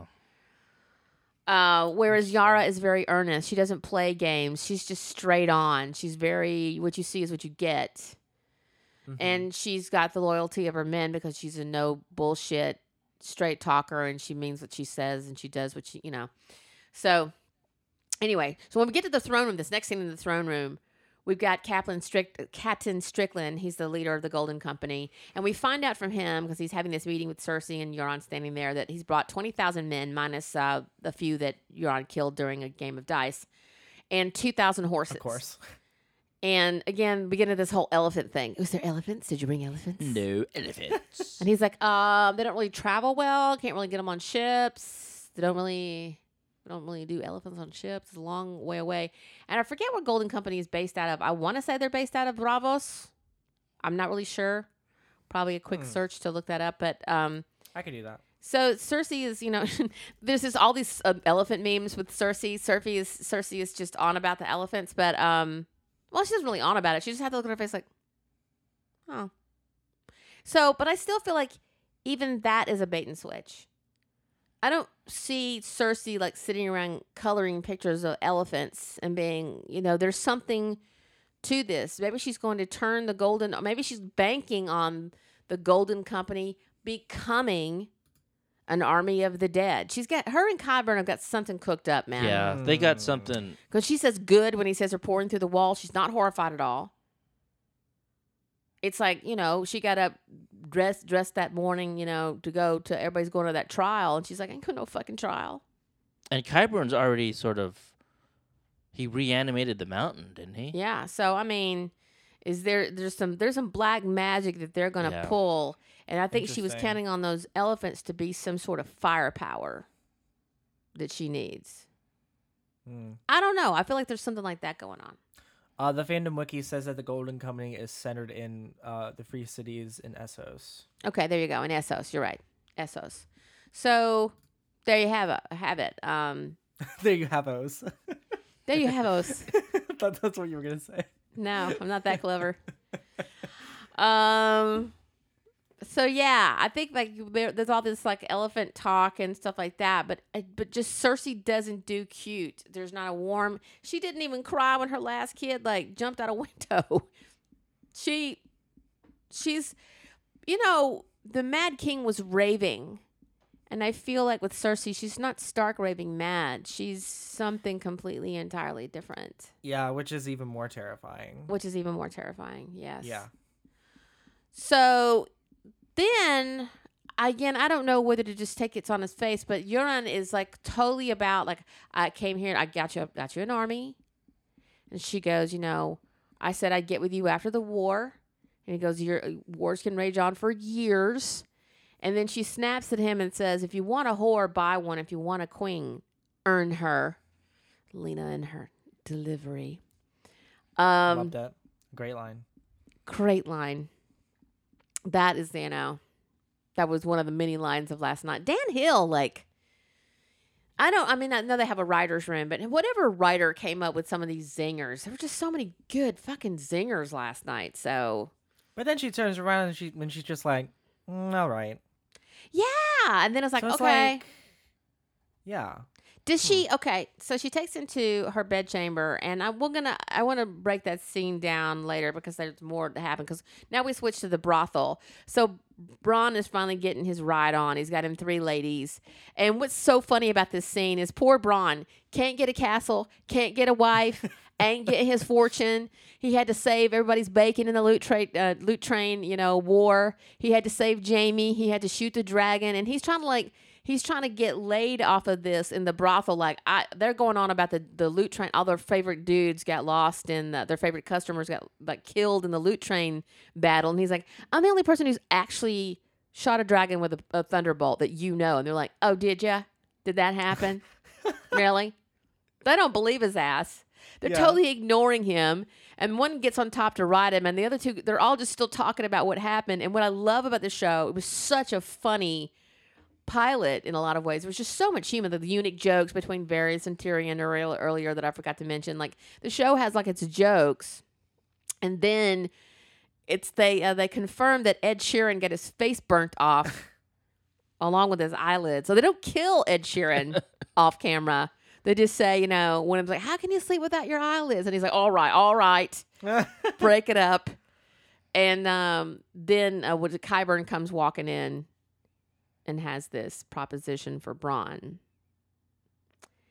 And it was like at the queen the queen has a proposition for Bronn. Did you guys think that Lena Headey and Jerome Flynn were gonna finally be in the same room together?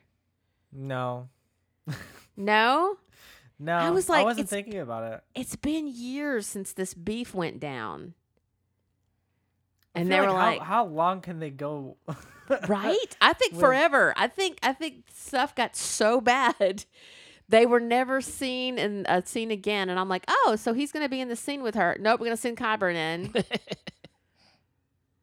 and he says, you know, uh, he tells him this little story. Qyburn goes, I thought I was gonna die alone and penniless, but the queen, you know, is giving me a title and riches beyond my imagination. Imagine what she would do for you. And hands him the crossbow, Joffrey's crossbow, and says, Hey, by the way, she wants you to go and murder her treasonous brothers. Bronn, perfect response goes, That fucking family. like, what's up? So it was a weird scene. Like, now we've got this, this, I didn't expect this to be happening. I didn't expect now Bronn is being sent to murder Yeah, yeah, Tyrion yeah. and Jaime. I was like, what? So, and then his his go his he's got a cart waiting on him outside with like, did I take did I hear that right? He's got riches and golds and gem or whatever stuff he needs in the Mm-hmm. the cart outside. You can have all your stuff, and then there's a bigger reward on the other side of this. So he's like, "Oh, I get it. You can't send an army to kill these guys. You got to do it on the down low." So I guess that's what I'm doing. Hmm. Do you think he's gonna do it? I don't know. I don't think he is. I just don't. because like because he's motivated by money, but he still has some semblance. If not Jaime, he has some semblance of a relationship with Tyrion. I but do you think he can be bought to do that? I don't. I think. I think Bronn is fundamentally changed. I feel like he might be trying to be that guy, and I don't feel like he's a Mhm. sellsword anymore. I think this is just a device to get him out of town. That could also Maybe. work. You know, But I mean, like his it's it takes like a month we know to get from King's Landing to Winterfell. I feel like by then everyone is going to be like killerized. No, I really So feel he'll, like, she wants him to do this, and I feel like she's maybe underestimating Bronn. I think yeah. Oh, definitely. I think he's underestimating. She's under underestimating him as I well. I don't think she fully listens to details because he actually saves Jaime's life. So Yeah. I don't. I think she's underestimating this one relationship. She's not perfect. She's and not why God either. Why send Bronn and not someone from the Golden Company? Well, she's got to, she's got plans for those guys. But Oh, Bronn's not got nothing better. Bronn's in the brothel getting ridden by three girls. What's he got on his plate? Nothing. You got nothing on your schedule? Then I'm going to send you over here to kill these dudes. Mm, She likes to create chaos and just the whole idea of handing him the crossbow, just the whole poetic justice of this. Again, I don't think the show is like always maneuvering every single thing. But again, it may flip on us. I just love thinking about what that could possibly be. It won't go any way that we think it's going to go. So now we're in Cersei's bedroom. She's done the deed with Euron. He want, he's like trying to get her to tell him, like give him a, a Yelp review. Do I get five stars? Do I get five stars? Was I better than like the Fat King or your brother? And she's like, you're a douchebag. But she's very distractedly sitting here thinking about what? She's thinking about the elephants. she sits down. She's like, I really wanted those elephants. Like, Probably the entire time. hello. Probably pulling out all the stops. He's doing stuff he hasn't done before. He's trying to impress her. He's doing mouth stuff and finger stuff and elbow stuff, and he's trying. He's probably just he's doing all the maneuvers, and she's just like, "Elephant." Elephants.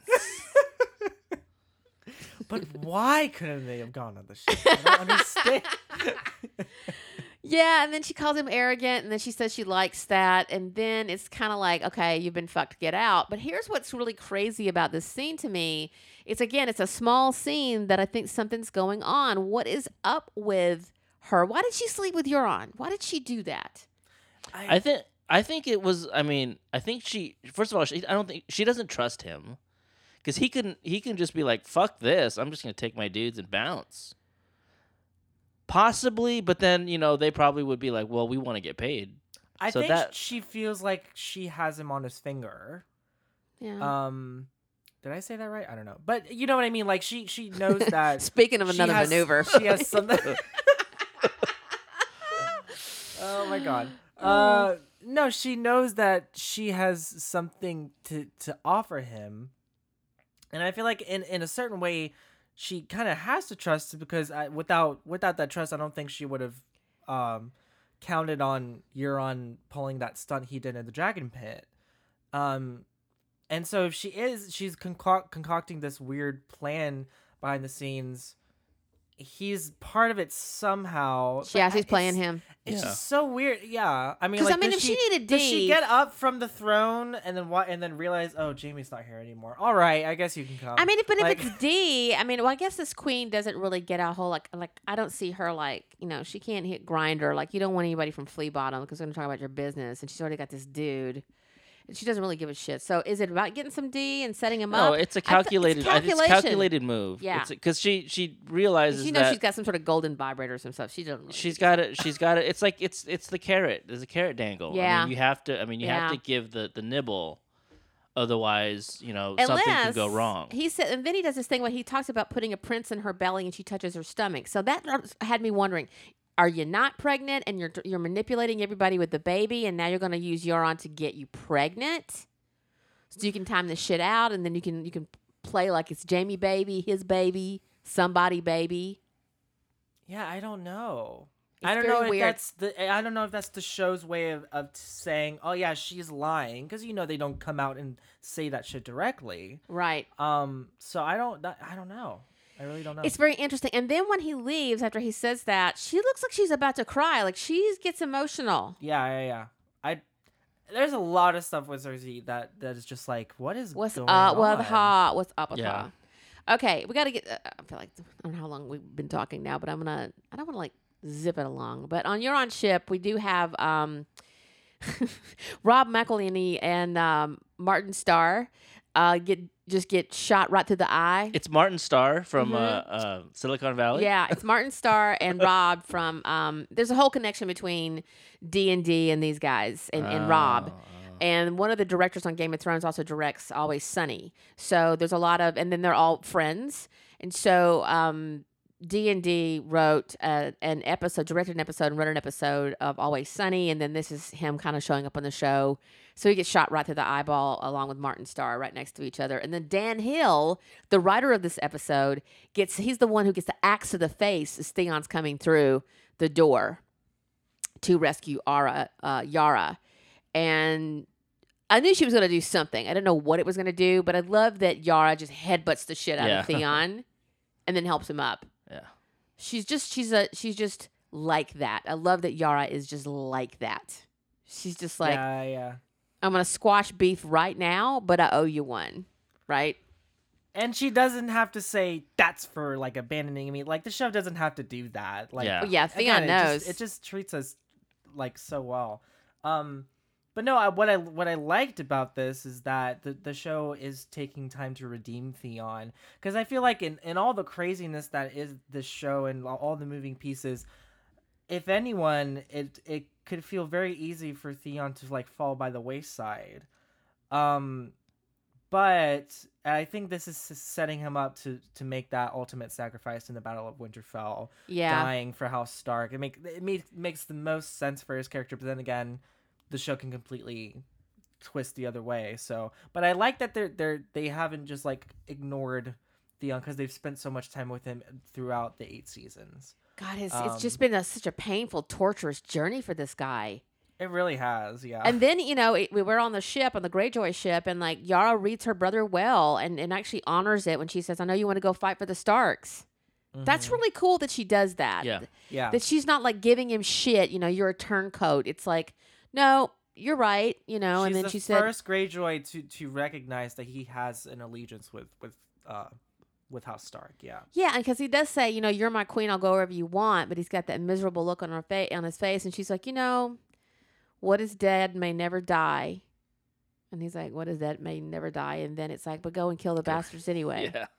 And and she can, she comes up with a um uh, like a, a, strategy where she's like, if they need to fall, uh, well, well, Euron is out, you know, doing his thing. He can't hold the Iron Islands. I'm gonna go back and take it. hmm And if something goes bad over there in Winterfell, they need a place to go where the dead can't come. Right, because they're surrounded by. and I was like, oh, that's clever, huh? I didn't I- even it is think really of that. Clever. And yeah. and it was it was crazy to me that like the first thing that Yara was going to do after she was freed was not only yeah take back the Iron Islands, but to create um her first priority was setting up a safe place for Dany to retreat in case. So I'm like she's still like in it, like she Yeah. Believes fully in what Daenerys is trying to do. Yeah, she she's got it. You know, she really. It's also probably helps that she thinks she's cute. Uh, no, I'm not putting it all on that. No, Yara is a she's a she's a good they made that. strategist. They she's made a great that pact. leader too. You know yeah. that that oath. She keeps her word. Yeah. She keeps Mhm. her word. So, and I was I was wondering and this is just a s an aside. I don't know we have we're going to even have the room or the space to get to the Greywater uh, Watch. That's where the reeds are. Uh, it's also surrounded by water, I want to say, and it also has an optical illusion yeah, it's like of moving. Yeah, it Yeah. disappears into the mist and moves around. So that could be very discombobulating for the dead. I don't know if we're going to go there. I feel like we haven't set it up, but probably not. Well, we just sort of left Meera. She just walks off. She's like, I helped you. He goes, Yeah, you've been. and thanks, that's all I get is a thanks. and she's like, "Oh, okay." He's like, "This cast is too big. You got to go." Uh, yeah, I don't know. I have no idea. I just know that it's been predicted in the book. So it's just they talk about House Reed and stuff like that. So I don't know. I don't know. So there you go. Uh, did we want to talk about the themes or any kind of stuff like that? Did you want to? You know what I love? I, I have to say, uh, uh, he's just a dirt bag. But uh, one of my favorite themes, and they're all really my favorites, is when I hear uh, Euron's theme. The da da da da. He's got such a badass. Oh theme. yeah, yeah. It's really cool. What is? It's uh, so it's so squad.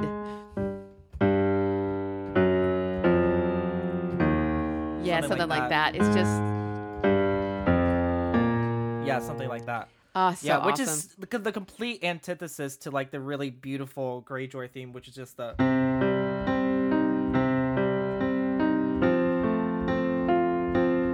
And then he's got. like, He's just a blunt object, and they've got this beautiful, gorgeous, flowing theme, and he's just like, "Ah, "I'm gonna go fuck the queen."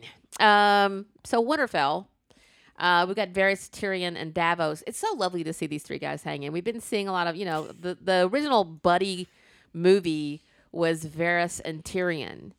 And Yeah. then you had Davos sort of squared I off with still Jon. want. I still want five seasons of Varys and Tyrion in that in that Just- carriage. just those two in the carriage. That's it. Just a road trip. It's just one one big long road trip around whatever's left of uh, the Seven Kingdoms. But just seeing the three of them together and kind of them talking about their stuff. You got their, they're talking about the Northmen, and Davos is making a point to them like they're stubborn as goats. You gotta you gotta uh, get their loyalty, and you have to earn it. You know, you they don't just hand it over. Mhm. You know, nothing comes easy here. We send eleven year olds back to Last Hearth with like five dudes, you know, in the middle of a White Walker army shit going down. So, you know, this is how we are. And he is proposing that Jon and Dany get married. And like the proposal is the thing. And I love this little exchange. Tyrion's like they do. They're looking down on Jon, uh, Jon and Dany, like chatting it up down below in the on the Winterfell grounds, and they're up, you know, looking down. And Tyrion goes, "They do make a handsome couple." And Varys like, "You overestimate uh, our influence." This is Varys. You overestimate our influence. Jon and Daenerys won't listen to lonely old men. And Tyrion says, "I'm not that old." not as old as him, looking up to Davos. Our queen respects the wisdom of age. And then Varys says, Of course she does. Respect is how the young keep us at a distance, so we don't remind them of an unpleasant truth. And Tyrion says, What is that? Varys, in his deadpan way, nothing lasts. Like, you bitter old queen. Very ominous. I was just, but also, But again, another great line. Oh my God, the writing on this- is how oh. the young keep us at a distance. are you Like, kidding me? Wow. What the fuck? Now I get it when people are like, yes, ma'am. No, ma'am. I'm like, oh, you're doing it to me, too. I agree with Davos. Nothing fucks you harder than time. Uh, so yeah, we see the we see now we dip down to the Winterfell uh, grounds, and you have Dan and Johnny talking about how Sansa Straight Razor hates Dany. It's a problem. She's like, look, I don't need her to be my friend, but if she doesn't respect me, and they're about to get into this when the Dothraki roll up and go, look, you kids, they ain't eating all their happy meals. They've only had like 16 sheep and a couple of goats and a mountain lion or whatever they said, you know, in Dothraki to her. And she's just like, tells Jon, you know, they're barely eating. This will harken to something for me. Like they don't like the North and they're, uh, you know, I feel like that's a misdirection. Like she says they don't like the North. I don't think she knows uh, this about her dragons. Maybe she senses that. I know they can be a little sentient with their riders, Targaryens, but I feel like something else is going on. This is where I want to go to that theory again, lightly, just lightly, that maybe remember how Viserion and Rhaegal when they were left behind in Meereen and they were chained up and Tyrion went down and let them loose because he was like, you can't keep them chained up. They'll Yeah. get small as cats. They have to grow. And they have always been smaller than Drogon, who's gotten who's gotten almost as big, if not as big as uh, Balerion the Dread, a famous Targaryen dragon. So they were small, but he goes in there, right? And it's just him and Varys. And he has that wonderful moment with them in the speech, and they like, uh, you know, I think it's Viserion who's like, "Mine now, do me, do me," and he lets him go. But they don't like bust right past him and go out the door. They don't. You see how later they got out of the pen and they just knocked a hole Yeah, in they the just- yeah, door? they yeah, was like, exactly. "Fuck that door! I ain't gonna fuck that. I'm gonna make a hole." So you don't see them. You see them chill and go back into the dark. And see, I wonder if these two dragons are not eating because they sense another dragon near. Mm. A dragon that needs to be born. Or maybe they're mourning their brother. Maybe they're mourning the Oh, that loss of the. Syrian. They're feeling like something's up. That could be like not eating because. So anyway, um, so that's kind of uh, before we go into the dragon dining room scene. Do we want to say anything more about like what's going on with these two characters here? Well, when Dany says, you know, I'm her queen, she needs to respect me. I feel like this this attitude that she has, this unshakable dedication to her sh- her subjects being 100% loyal to her right. is exactly what we saw when uh, she and Jon were first met in Dragonstone. And I feel like Sansa is not the kind of person to be to be doing that with. And I feel like that attitude is if she continues with it, it's not going to land her in the best of places. it's gonna fuck her up. Well, she had the same Yeah. attitude in in Meereen She did. and the other places. They're like, I freed you, you're free, and they're like, uh, you know, that doesn't mean that we're gonna just follow you. Yeah, Daenerys is she's we've seen a lot of her mistakes. yeah. We're getting to It's her. like she's making the same one We're getting there to in her, a major one too. So yeah. So uh then there's this dragon flight scene, which I mean, how glorious. We were on our feet. We were screaming the entire time. Yeah. But the lead up is, you know, again, the entire episode, like the whole show is like, you're Aegon Targaryen, you're Aegon Targaryen, you're Literally. Aegon Yeah. Targaryen. And the dragons are like, yo, you're Targ. So the first indication is that Rhaegal is like sniffing at him, like, "Hey, buddy, what's up?" Like he's like he's almost familiar with him. He's he's comfortable around Jon. He's like, he's not hicking at him or anything. Was he the dragon that was sniffing him down in, at uh, Dragonstone? No, that was, Was that Drogon. That, was Drogon going, "Hmm, Hmm. you smell Targy." And Rhaegal's like, "Oh, he's totally a Targ. Yeah, yeah, I get it. He's totally a Targ." And not only is Rhaegal, to me, I'm, I'm reading this into it. He's like, not only are you a Targaryen, you're my rider, because he's named after his dad. Yeah. He's literally named after Jon's dad. I can't call him Aegon yet. It's weird. I don't know if I'm gonna be able to call Jon anything but Jon. So uh, they finally he takes flight and he's there's this whole thing like how do you ride a dragon? She goes nobody knows how to do that until you ride one. And we had this whole funny thing where he gets on the dragon and he is just hapless as shit. And then we know the behind the scenes is that Kit said they call that thing the buck. They call the dragons the buck, and it's a pneumatic device that they Oh, okay. built, right? Yeah. And he said he got on, on board to do this scene, and one of his balls got caught on the rigging of the buck. oh no! And he said, so this entire scene, I'm like going through this with my ball, my testicle.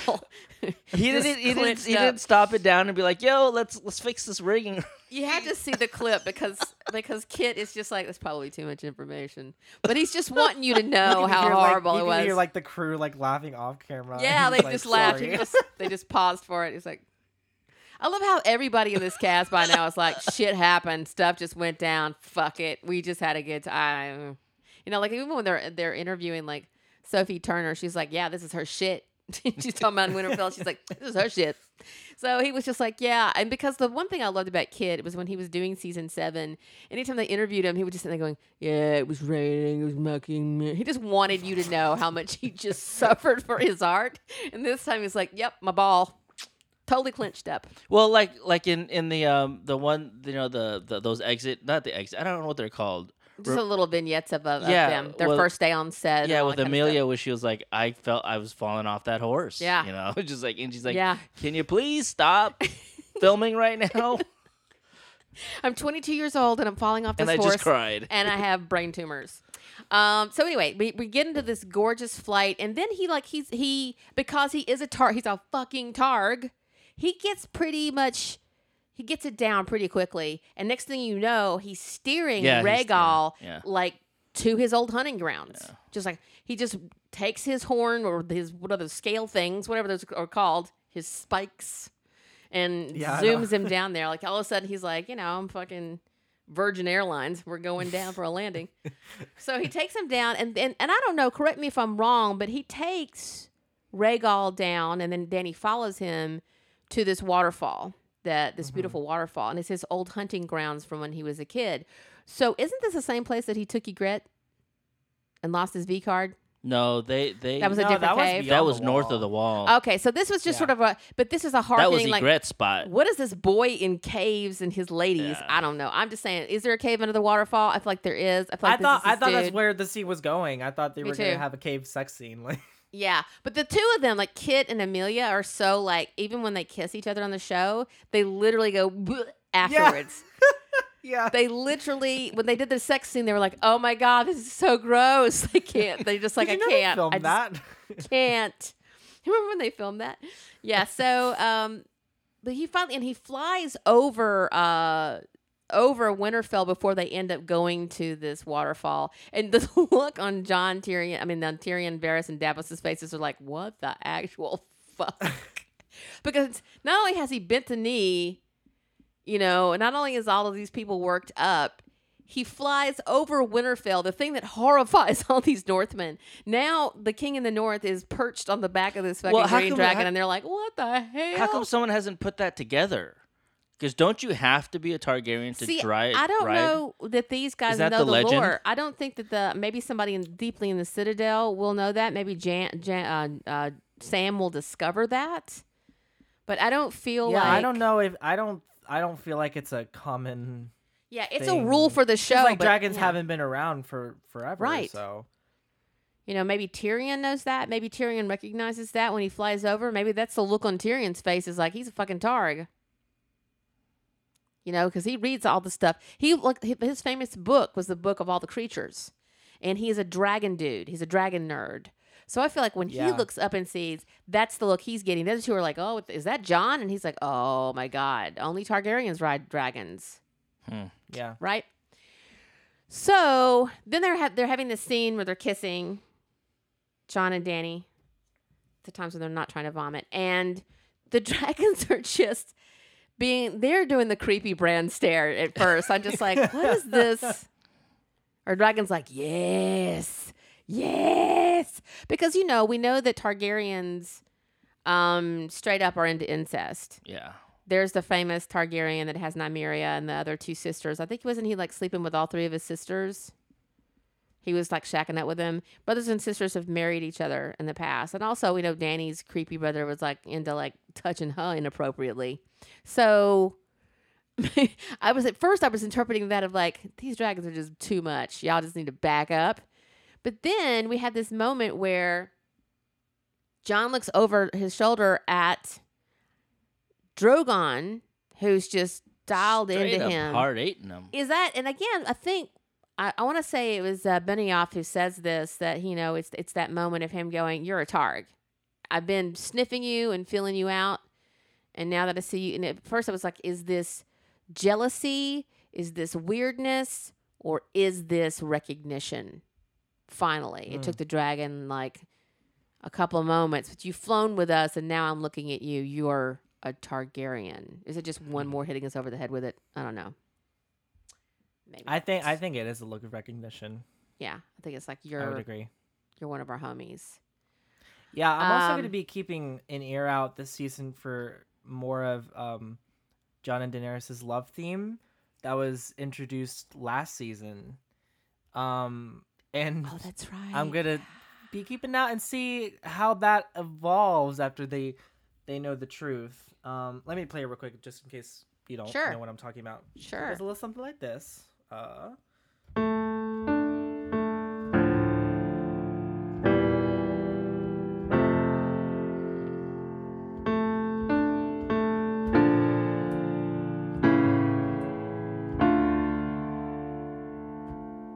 so we've heard, heard that a couple of times now, um, and I'm just interested so to sad. see.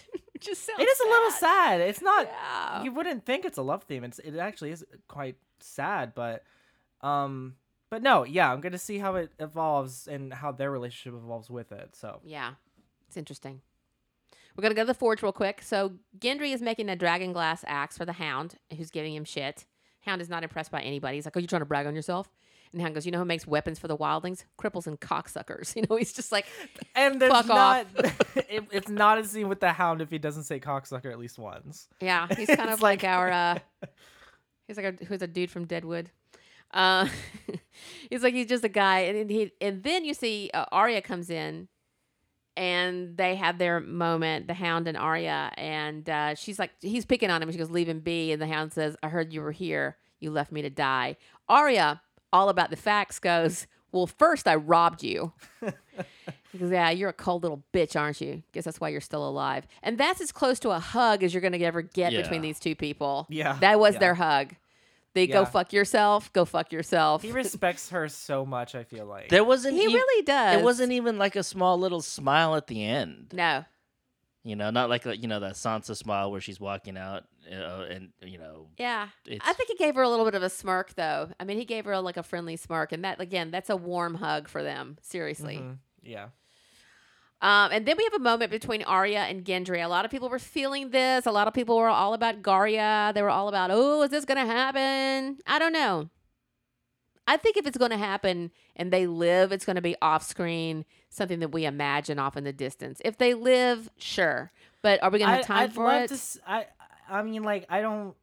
I'm fine with or without one. I mean, if I had to pick, I'd probably just be like, Arya doesn't need any romantic storyline. But if it if it's something they want to show up and the both of them survive the end of the season, it could be nice to uh to set that up and have the you know the story live on after the the season ends and Yeah. you can feel like oh now they're you know now they're good they're going to be together but i don't need to see them together I No, like- I don't need yeah. to see them like sitting around like stabbing things in the evenings with hot pie, you know, for sport while he cooks them, you know, venison or fancy breads. Um, so I do know that the the uh, she gives him the plans for this thing that she wants to make, and it's it's got two parts to it. It seems like it's got something that um, I want to. It looks like a spear, maybe. I feel like it's a spear. Yeah Um, and she's looking at maybe it's two different kinds of metal, but we know this this is what's happening. Um, so the Game of Thrones uh, weapons master Tommy Dunne described uh, this new creation, this design. He said uh, there's one creation in season eight that is absolutely phenomenal. It's a showstopper. Um, that was great to finish. It was great to make, great to design. Um, and it's about reverse engineering and making it into two items. So it becomes split in two. And I feel like it's the marrying of either Valyrian steel and dragon glass, or Hmm. it's just Stark forged steel and dragon glass. Uh, whatever Gendry's into doing. And I feel like be, there's something magic in, in the weapons that he makes the Warhammer, the axe he made for the Hound. I think all of these things are part of the lore that we're going to read about. If we were off, way off in the, the, the future, we'd be reading about like how these weapons came to be. So it's very important that Gendry, um, Robert Baratheon's bastard, uh, is making this these weapons for you know specifically for Arya, the faceless man Stark. it's like it can you can come up and then you, she can fight with both hands. She could be, yeah, you know? because she does do all of that stuff. You know, we go back to her training in the House of Black and White. So, what does that mean? What are we doing with that? There is some, uh, there's some posturing out, some theorizing, and it could be tinfoil that um, she will be the one who will kill um, the Mad King. I mean, not the Mad King, but the Night King. There's a whole bunch of theories out there about that. We'll talk about it later. I don't know if it's going to happen. I'm not even going to go down that road. Um,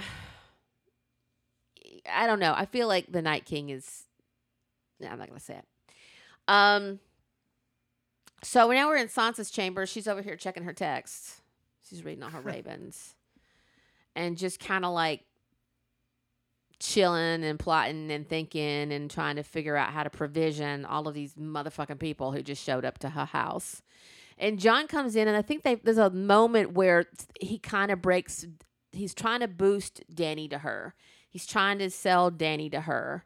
yeah And I feel like there's a little bit of an ice melting situation here, slightly.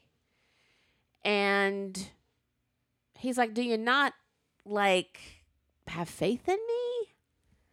And she's like, Of course I do. But like, did you bend the knee because it was the thing to do or because you love her? You know? So I don't i'm know. thinking just both yeah. honestly yeah i don't know I don't know. I don't know. Um, but I think we are seeing a little bit of a thawing there. I don't know. She may just be like, "I'm tired." I said that in a moment weakness. Fuck that bitch. I mean, I'd We'll love see. for for Sansa to come around, and they could they could be uh, a pretty cool duo. Um, but it just kind of kind of depends. I think Right. it, it'll ultimately depend on how Daenerys uh, reacts to finding out that Jon is um, the one true heir. So we'll we'll see how that turns out. It's all going to change all these relationships, isn't it? Yeah. and probably not everybody's going to be jumping up and down about it. Uh, so now we're in the Winterfell uh, library, the Winterfell library, and we talk about something that just did a 180. Uh, this got memed a lot last night on Twitter and continues to be. So Jorah is like so happy. Uh, he's uh, he's told Dany that Samuel Tarly or Sam Samwell hasn't used his last name. Jorah said this dude totally healed my grayscale and she wants to come in and thank him because she loves her knight. She's very dedicated to him, and she comes in to like thank him. And she's like, "Look, you're so awesome for doing this for Sir Jorah. If you, you know, I'm I'm gonna give you a promotion over at the Citadel, reward you." And he's like, "Well, I could use a pardon." And she's like, "What is your crime?" And he goes, "Well, I stole some books." And she was like, and then her and Jorah like, "Isn't that cute? He's so cute." yeah. He cured the grayscale and he stole some books. Wow, so sweet. And then he says, and then I stole uh, a sword. She goes, from the Citadel. He's like, oh no, from it's the house sword, in the Tarly house sword. And she goes, what? Not Randyll Tarly. He's like. Tarly. She goes, he's my father. Randyll Tarly, he's my father. And she's like, oh shit. I offered for him to retain his lands and title if he would bend the knee, and he refused. And now Sam, this is oh my god, John Bradley. Can we just talk about his him and his two scenes, his two major scenes in this episode? He just killed it. Absolutely So- killed it. You would think I kept thinking, and I said out loud, he's gonna laugh. He's gonna do something strange. He's gonna be like, he's gonna see a side of Sam we haven't seen before. He's like, oh, my dad's dead. he's upset. Yeah, I wasn't he loves expecting his that. father. Yeah. He loves his family. And then he goes, well, at least I'll be allowed home again, and my brother's lord. And then it's like, oh shit. Dany's like, your brother stood with your father. And the yeah, watch the, whole time I'm just like inched up on my bed and like, oh my god, this is terrible. It's getting worse. I can't. and he basically just implodes with grief and is just like I was so shocked by his reaction. yeah. And then he thanks her for telling him and she, you know, she tells him straight to his face. She doesn't try to sugarcoat it. And then he asks to leave. I was just like even everybody in the room was like this did not go the way we expected. Yeah. Yeah. So then he comes, he just, he goes flinging out the room. You know, he's just like, fuck. He goes out the room, goes out into the courtyard. Who has been sitting here all day? Who just sitting here out in the street all day? I mean, does he eat? I haven't seen Bran eat. He doesn't drink wine. I don't even know if he's going potty. Is he just internally, is he just turning into a tree? Is he turning into wood? I don't know what's happening. But before, there's before I move on, can I say one more thing? sure, about, uh, sure. Just what what the whole Sam thing. I feel like this episode was so interesting in that it really sort of pitted um everyone close to Jon against Daenerys. Like they took it was Sansa, it was It does. Sam, Yeah. it was and you're just like this is really not how we thought it was going to go and like Good story point. of our lives with the season and the show um and that's going to be interesting yeah Absolutely. I totally overlooked that point, and it's a major point. This is a turning of the tide. So he's out in the courtyard. He goes bumbling into to Bran, and he's like, "What are you doing here?" And Bran says, "Waiting for an old friend." When I first saw this, I'm like, "Is he waiting on you?" Yeah, uh, yeah. You know. Uh, and then because he switches, Bran is again. Bran, Bran has no. There, he's just says stuff. We don't have time for this. Blah blah blah blah blah blah blah. so he's in this moment. He goes waiting for an old friend, and then he, when he sees him, it's like it's time to tell Jon the truth. He goes, "Wait, no, you're his brother. Should you tell him?" And he's like, "I'm not his brother." And he Mm. isn't his brother. He keeps Yeah. telling everybody, "Not Bran, not Bran, not a man, not a man. I'm almost a man." but I'm mostly a tree because I've been sitting out here in the fucking street all day like a fucking weirdo, staring at everybody, not peeing, not drinking, not doing nothing. Oh, I just thought I just when he said that I thought like yeah they're not brothers like because he's a Stark and Because he's Jon's a he's his Targaryen. cousin. That's true. I guess that is true. Maybe I'm reading more into that. You're right. He isn't his brother. Hmm. Okay. And uh, he trusts you more than anyone, and now's the time. So here's here's poor Sam holding these two things in his mind of like, this bitch just executed my pop and my brother, and I got to go tell Jon some shit. yeah And Bran's like, mm-hmm, yep. Yeah, it sucks about your parents. I mean, he didn't even say that. He's like, yeah, I don't know about that, but you got to do this. It's like, okay. Oh my god. Um.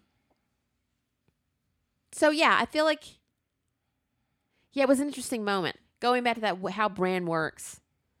I feel like there's there's a specific way that it's an imperfect way that this happens. So yeah and I think it makes one hundred percent sense for it to be Sam and not Bran because I saw people like well Bran why didn't he and I'm like it's the same thing with like Tyrion and Cersei you know Jon at this point three eyed raven thing aside just doesn't know Bran. That's right. It's been a couple of years, and he's missed some really important stuff that's happened to all of his siblings, siblings, quote unquote. Um, but he's known Sam throughout this journey as he's left Winterfell. For the most part of it, they've been together. Um, so it and it, we wouldn't. I don't think we would have gotten the same emotional payoff we did. We did in this next scene that we're going to talk about yeah. if it was Bran. Well, especially Because Bran you know Brandon would be like, "You're Aegon Targaryen." You're Aegon Targaryen. and then just wheels away, like right. wheels away, and then stops at the stairs and being like, "Uh, Jon, can we talk about?" yeah, Can I get a giant? you're the king. You're the true heir. Can we get a ramp in Winterfell, please? Thank you. Please, Sansa, for the love of God. ADA this shit. Uh, so now we're in the crypt, and so we see that it's beautifully lit. By the way, this is beautiful the way uh, they put this together. It's just gorgeous. We're in the crypt, and Jon is lighting candles. He's gone in there to think, lots to think about. You know, totally everybody's not into his new lady. Shit's already reeling, you know, and he's gone down there to mope. You know, Bran's weird, Sansa's mad, Dany's like, I need your sister to like me. I got my ball crushed on the back of a dragon today. Like he's just going down there just trying to get some me time, you know. So and what what's weird is when Sam comes stumbling in, you know, because he's been talking to weird Bran in the courtyard, he's like, I know I'm not supposed to be down here. Why does he say that? Because he's not a Stark. That's what is I Is that what it is? That the crypt is only for that? But Robert Baratheon comes barreling down there, Well, you know, he, and, he was and the, king. Well, I guess he can go wherever he wants. But is that like a rule? I think so. Are there crypt rules? Like you don't go crypt walking if you're like Because I think it's like underneath the Star- the Stark residence or something like that, right? could be. I don't know. It's interesting. So, but Jon is happy to see him and pulls him into a hug. Jon's finally like, "Oh, somebody can finally fucking hug." Everybody's so weird today. You know, everybody's being Yeah. so fucking weird. I try to kiss my lady and the dragon's staring me down. I don't know what that's about. And now, like, oh, thank God, somebody who's my familiar, who's my friend, and he just pulls into a hug. And then you're like, uh, you're like, holy shit. And this this moment had a parallel too, didn't it? Yeah, But this yeah, mirrored this something. But did it mirror? Am I being It- obby about it? mirrored um like Ned and Robert being in the in the crypts together. That's true. Definitely, I think so. And also mirrored a lot of things that go down in the crypt, like when Sansa and Arya like reunite. Yeah. And Oh, yeah, um, yeah. there's just a lot of things that go down in that crypt where it's like getting this is where the heart bedrock of the story is. This is where the secret is. You know, we're looking at it in plain sight. There's Lyanna right there. Right there, you know. And there's Ned who held the secret. So then, you know, Sam Sam has had a moment. He's he's pissed. You see, not only is he heartbroken, but he's angry about what Dany's done Yeah. going off of your point of like this spins us off in this different direction. This is where the Avengers destroy New York. It's like the fuck, you know, you murdered these people, and he's coming at Jon like, you know, you showed mercy. Why didn't she do that? He's like, you know. I wasn't the king. Let's. Can we play this clip? I, am not going to do this for the rest of the show, but I want to. I want to play this clip because I think it's really important uh, to Yeah. hear how it went down. I've executed men who disobeyed me. You've also spared men. Thousands of wildlings when they refused to kneel. I wasn't a king. But you were. You've always been. I gave up my crown, Sam. I bent the knee. I'm not king in the north anymore. I'm not talking about the king in the north. I'm talking about the king of the bloody seven kingdoms.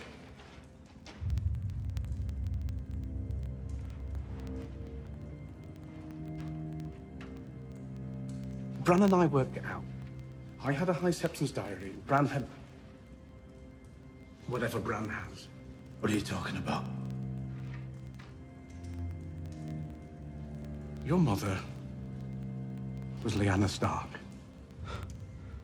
And your father, your real father, was Rhaegar Targaryen. You've never been a bastard. You are Aegon Targaryen, true heir to the Iron Throne.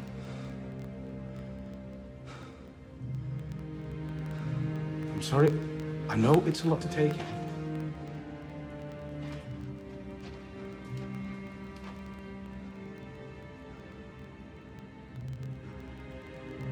My father was the most honorable man I ever met.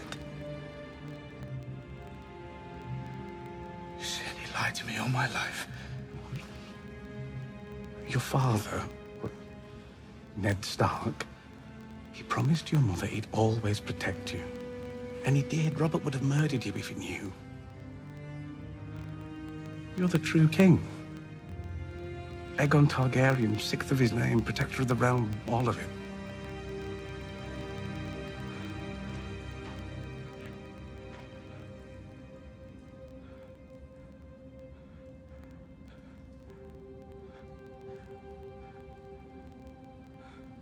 Daenerys is our queen. She shouldn't be. Truth. You gave up your crown to save your people. Would she do the same?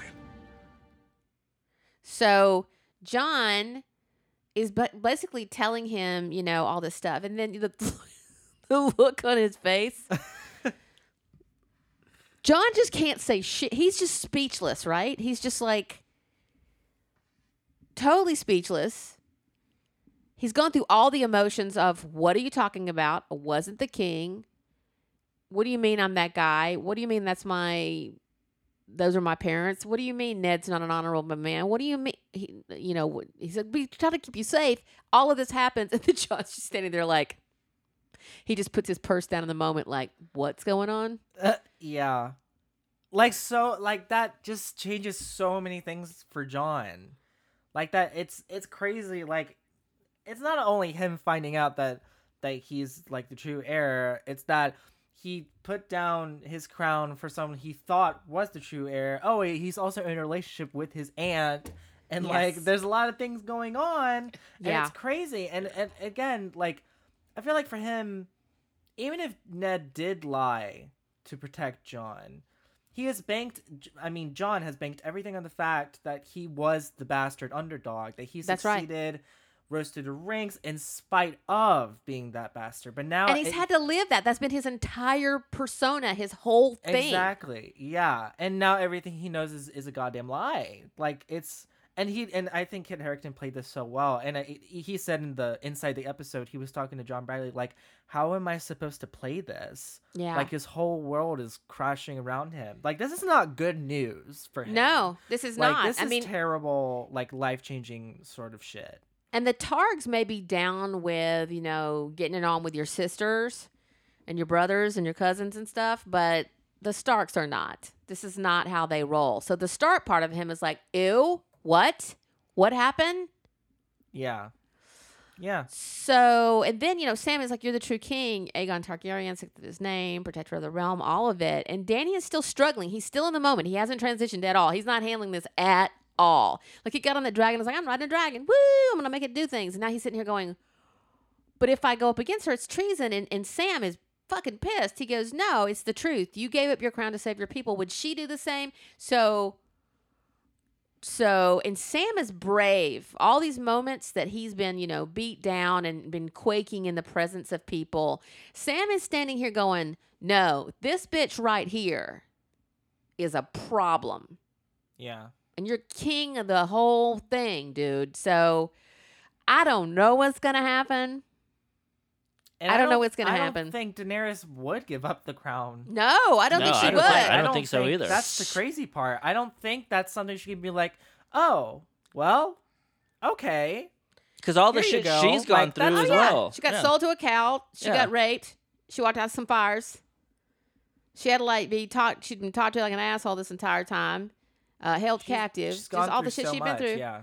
Yeah, and she's not gonna be like, oh, you, oh, you're, oh, you're right. Okay, yeah, oh, all right. I'm your aunt. It's your. No, it's not gonna happen like that at all. Like nobody's No. gonna be like, hmm. It's a big moment. I don't even know if I want to talk about it so much, but I just, it was a big moment where when he finally knew, I was very satisfied that he was just like, I don't know whether to shit or go blind right now. Yeah.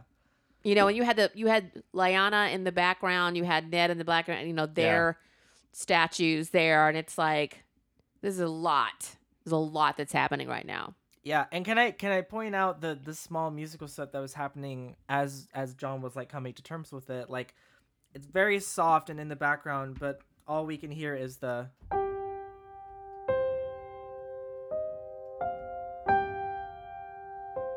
And again, I think it's I, I think that sort of further proves my point that every time we hear that main titles theme, it's it's something directly related to or expressing the idea of the scope of the story. And Right. Jon finding out that he is the one true heir, that is gonna have it has huge ramifications for the story. Um Yeah, because he's been rolling, like you said, he's been rolling around this entire time going, titles don't matter. And Yeah. Sam's like, oh, but they do, though. Yeah. Everybody's been trying to tell you. Lady Lyanna's calling you the king of the north. That mattered. And now I'm trying to tell you that doesn't even fucking matter. You're the fucking king of all of it. yeah. And it matters to us because of the way you are, the way you rule, the way you sacrifice, and the way she just doesn't. There's no mercy in this person. Well, how do you think his his his family and the the Northmen are going to God. respond to that? Oh, they're gonna be squadding up, going, uh, well, okay, so but no, because he is a you were the Stark king of the and he is a Targaryen. yeah, Yeah, he's the dragon and the wolf. Yeah, they're gonna be like, well, we named you king of the north, then you gave that up, and then you're the actual king. So we went through all this bullshit for Yeah. nothing. no one's gonna This be is gonna explode. I'm like nervous now for the like. like nobody is gonna be making some big old pie with pigeons in it for him. There ain't gonna be no doves flying out, no pies for him. Nobody's Well, gonna be then, sitting well, around now going, I'm "Mm." wondering, like, is Jon not gonna say anything? Is Ooh. he? Is he gonna keep that? Is he not gonna tell people? No, he didn't tell anybody he died. Not only is he the king of the seven kingdoms, he's a resurrected king of the seven seasons, So- seven kingdoms. I don't know if he's gonna tell anyone. I don't know. Could you imagine? Oh my god. I mean, seriously, I don't know. Then we have the small scene. We're gonna go into the the last hearth. This is the Umber's castle. So Ned's rolled back. He's trying to he's trying to go roll back again. I'm with you. The whole setup for this thing is you send an 11 year old out there with just a handful of dudes to go get some wagons and shit and get ready to like come back, and then they're gonna snatch you on the road. So the thing that we feared, he ended up on a mead carton. I didn't even in I didn't King's even Landing. expect this to happen. I I- just this like, was totally out for me too because you got uh, you had Tormund, uh, Beric, and their Wildling crew Yeah. roll up in you know last hearth hearth because they're trying to get back. I didn't even realize it was, it was that. I thought they were in their. I thought they were still in Eastwatch. Oh, I think they were in Eastwatch. That's gone. I know, but I like like parts of like they Oh, the yeah. thing fell. I and was they a little bit confused about where this was. I thought it was one of the Night's Watch castles as Yeah. well. I didn't. I didn't even. You know, didn't even put two and two together because I mean, there's no sign. There's no mailbox. You know, they don't have like a lit up. You know, number on the castle going Yeah. last heart. and we don't know the Umber sigil off the top. of We our don't head, know so- any of that. Yeah. we only So- knew where we were until we saw Ned Umber. Yeah. Exactly. So Eddard and, and the Brothers of the Night's Watch, you know, he's the captain of the Night's Watch or the the main dude. They roll up and they run across each other. It was a great moment. This the, the roof is missing of the, the castle. There's snow falling down. I think hearkening what's going to happen at the keep and all, all the places. Dragonfire's ripped off the roof and there's little splotches of uh, blood on the ground, but no bodies. So Yeah. we, we already know We're like, yeah. shit's gonna be real. But then they they meet up with each other, and Eddard's like, "Stay back, he's got blue eyes," and Tormund's like, "I've always had blue eyes." um, That I, was that was nice to see them join up. I just love that Yeah. guy. I just love that actor. It's like, oh, he's safe. I love both of these actors. Again, yeah. I could watch an entire show with just Eddard and Tormund. Yeah. Just those two, you know. Um, and then they find poor Ned. Ned doesn't just like not make it back home. He makes it back home, but he gets nailed in a pike in the middle of this mandala, this design we've seen over and over again, the Children of the Forest. But that's also the the Karstark um, sigil. Is it? Yeah, because remember when they talked about the Karstarks earlier on, and we saw that sigil Yeah. going by. It was the the the um the sun with the with the um, sun rays coming out, and it was the exact same thing. Oh wow! So we know that the Night King is intelligent. We know the Mm, Night yeah. King is he's the dude underneath in the the he's the untethered or he's the tethered Yeah. going, yeah, while y'all run around having a good time, I'm over here in this icy place with my full head of knowledge and I'm mad. He's really, really mad.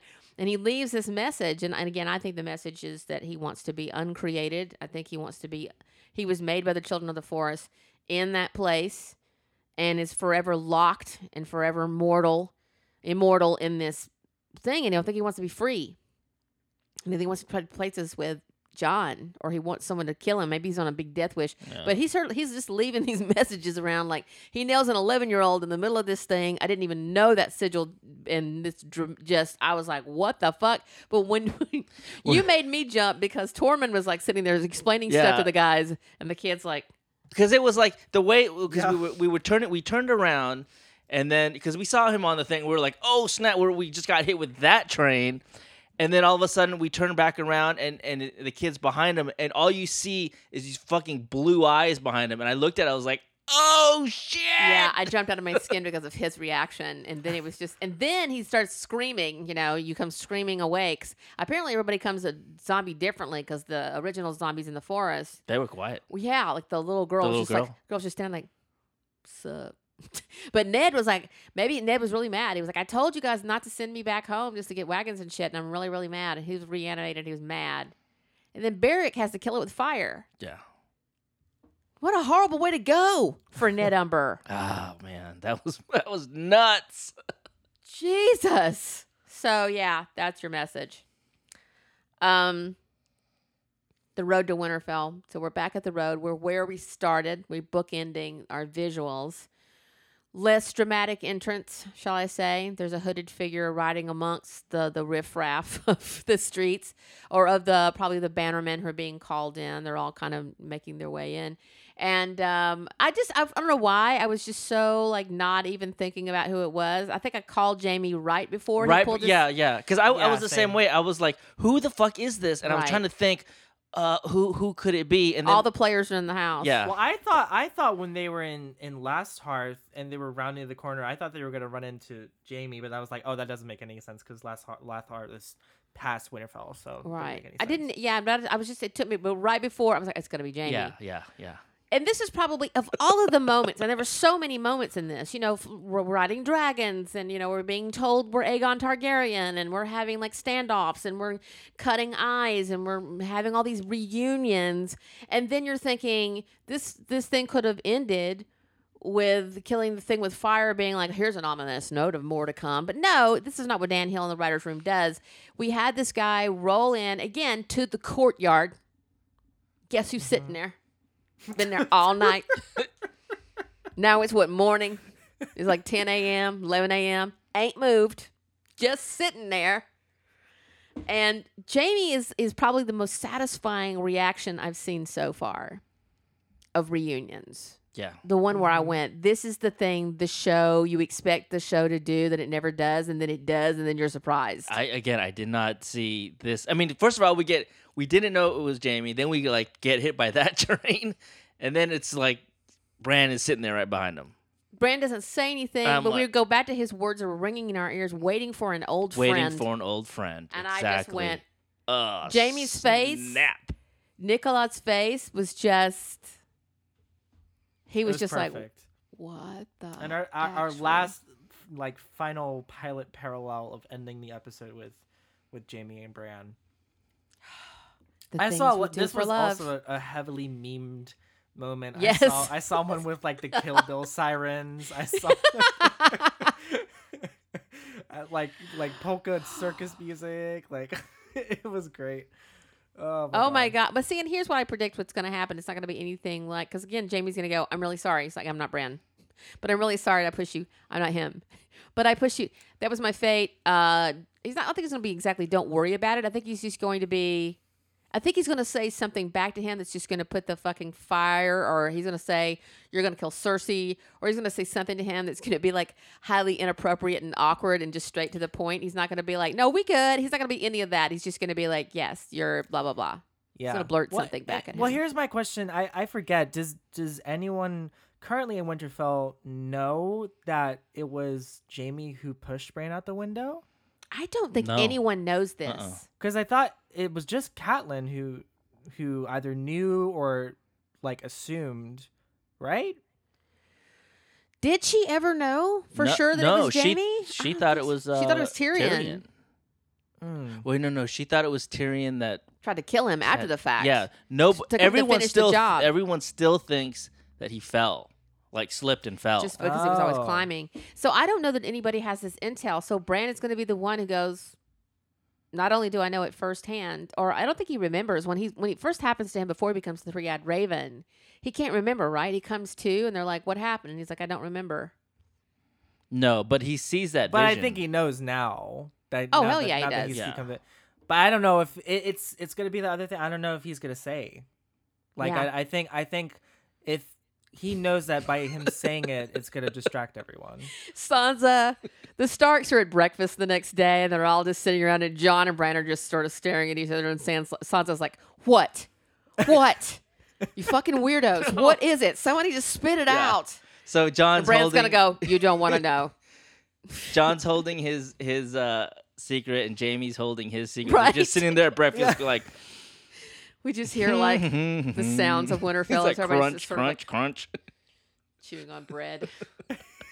Nothing. So, uh, How you doing? did So you have a Jon, good is there night's something sleep? you'd like to say? Yeah. Oh no. oh my god. Okay so uh, i'm not going to do our usual sign off with where to find us. I think you know where to find us by now. Uh, i know it's been a little long. It's going to be game of thrones. It's going to happen. We're going to break it down this way. Uh, i hope you enjoy it. And people tend to we you know we have a lot of people who are waiting um, for us to talk about it. They're doing their own podcast. We have some friends who have some awesome uh, podcasts. I'll pitch those next time uh, if you're a Game of Thrones addict and want to just know where all the podcasts are. So, um, but this has been fun. I've loved this with you guys. This is the first time we've done this with Andre, so this has been super fucking fun. Also, yeah, and now you're have the music too. So you're part of the the live watch. That's where it's like right. I know. You know, It's crazy. how cool is that? it It's was really like, cool. were you anxious all day? I mean, I know you had a lot going on on Sunday. Yeah, no, I was I was excited. Um and weirdly after I was like just a tiny bit emotional cuz I was thinking, "Oh shit, like I'm like part of it Yeah, now. Like I'm not watching it in a vacuum anymore." no, And like it, just seeing everyone talking about it after Twitter and seeing all the hilarious memes and being like, "Oh shit, like this is what it's like to watch it live." So I'm sad that it took me this long, but oh I'm I'm really surprised though that I I didn't at the, where I where I had to work today. I I didn't talk about it with anyone. No one brought it up. But Hmm. somebody, one of the people that worked there, I saw was wearing a sweater that had the sigil of the Starks, the Really? wolf head. And I was like, "Oh, that is very cool." they got merch.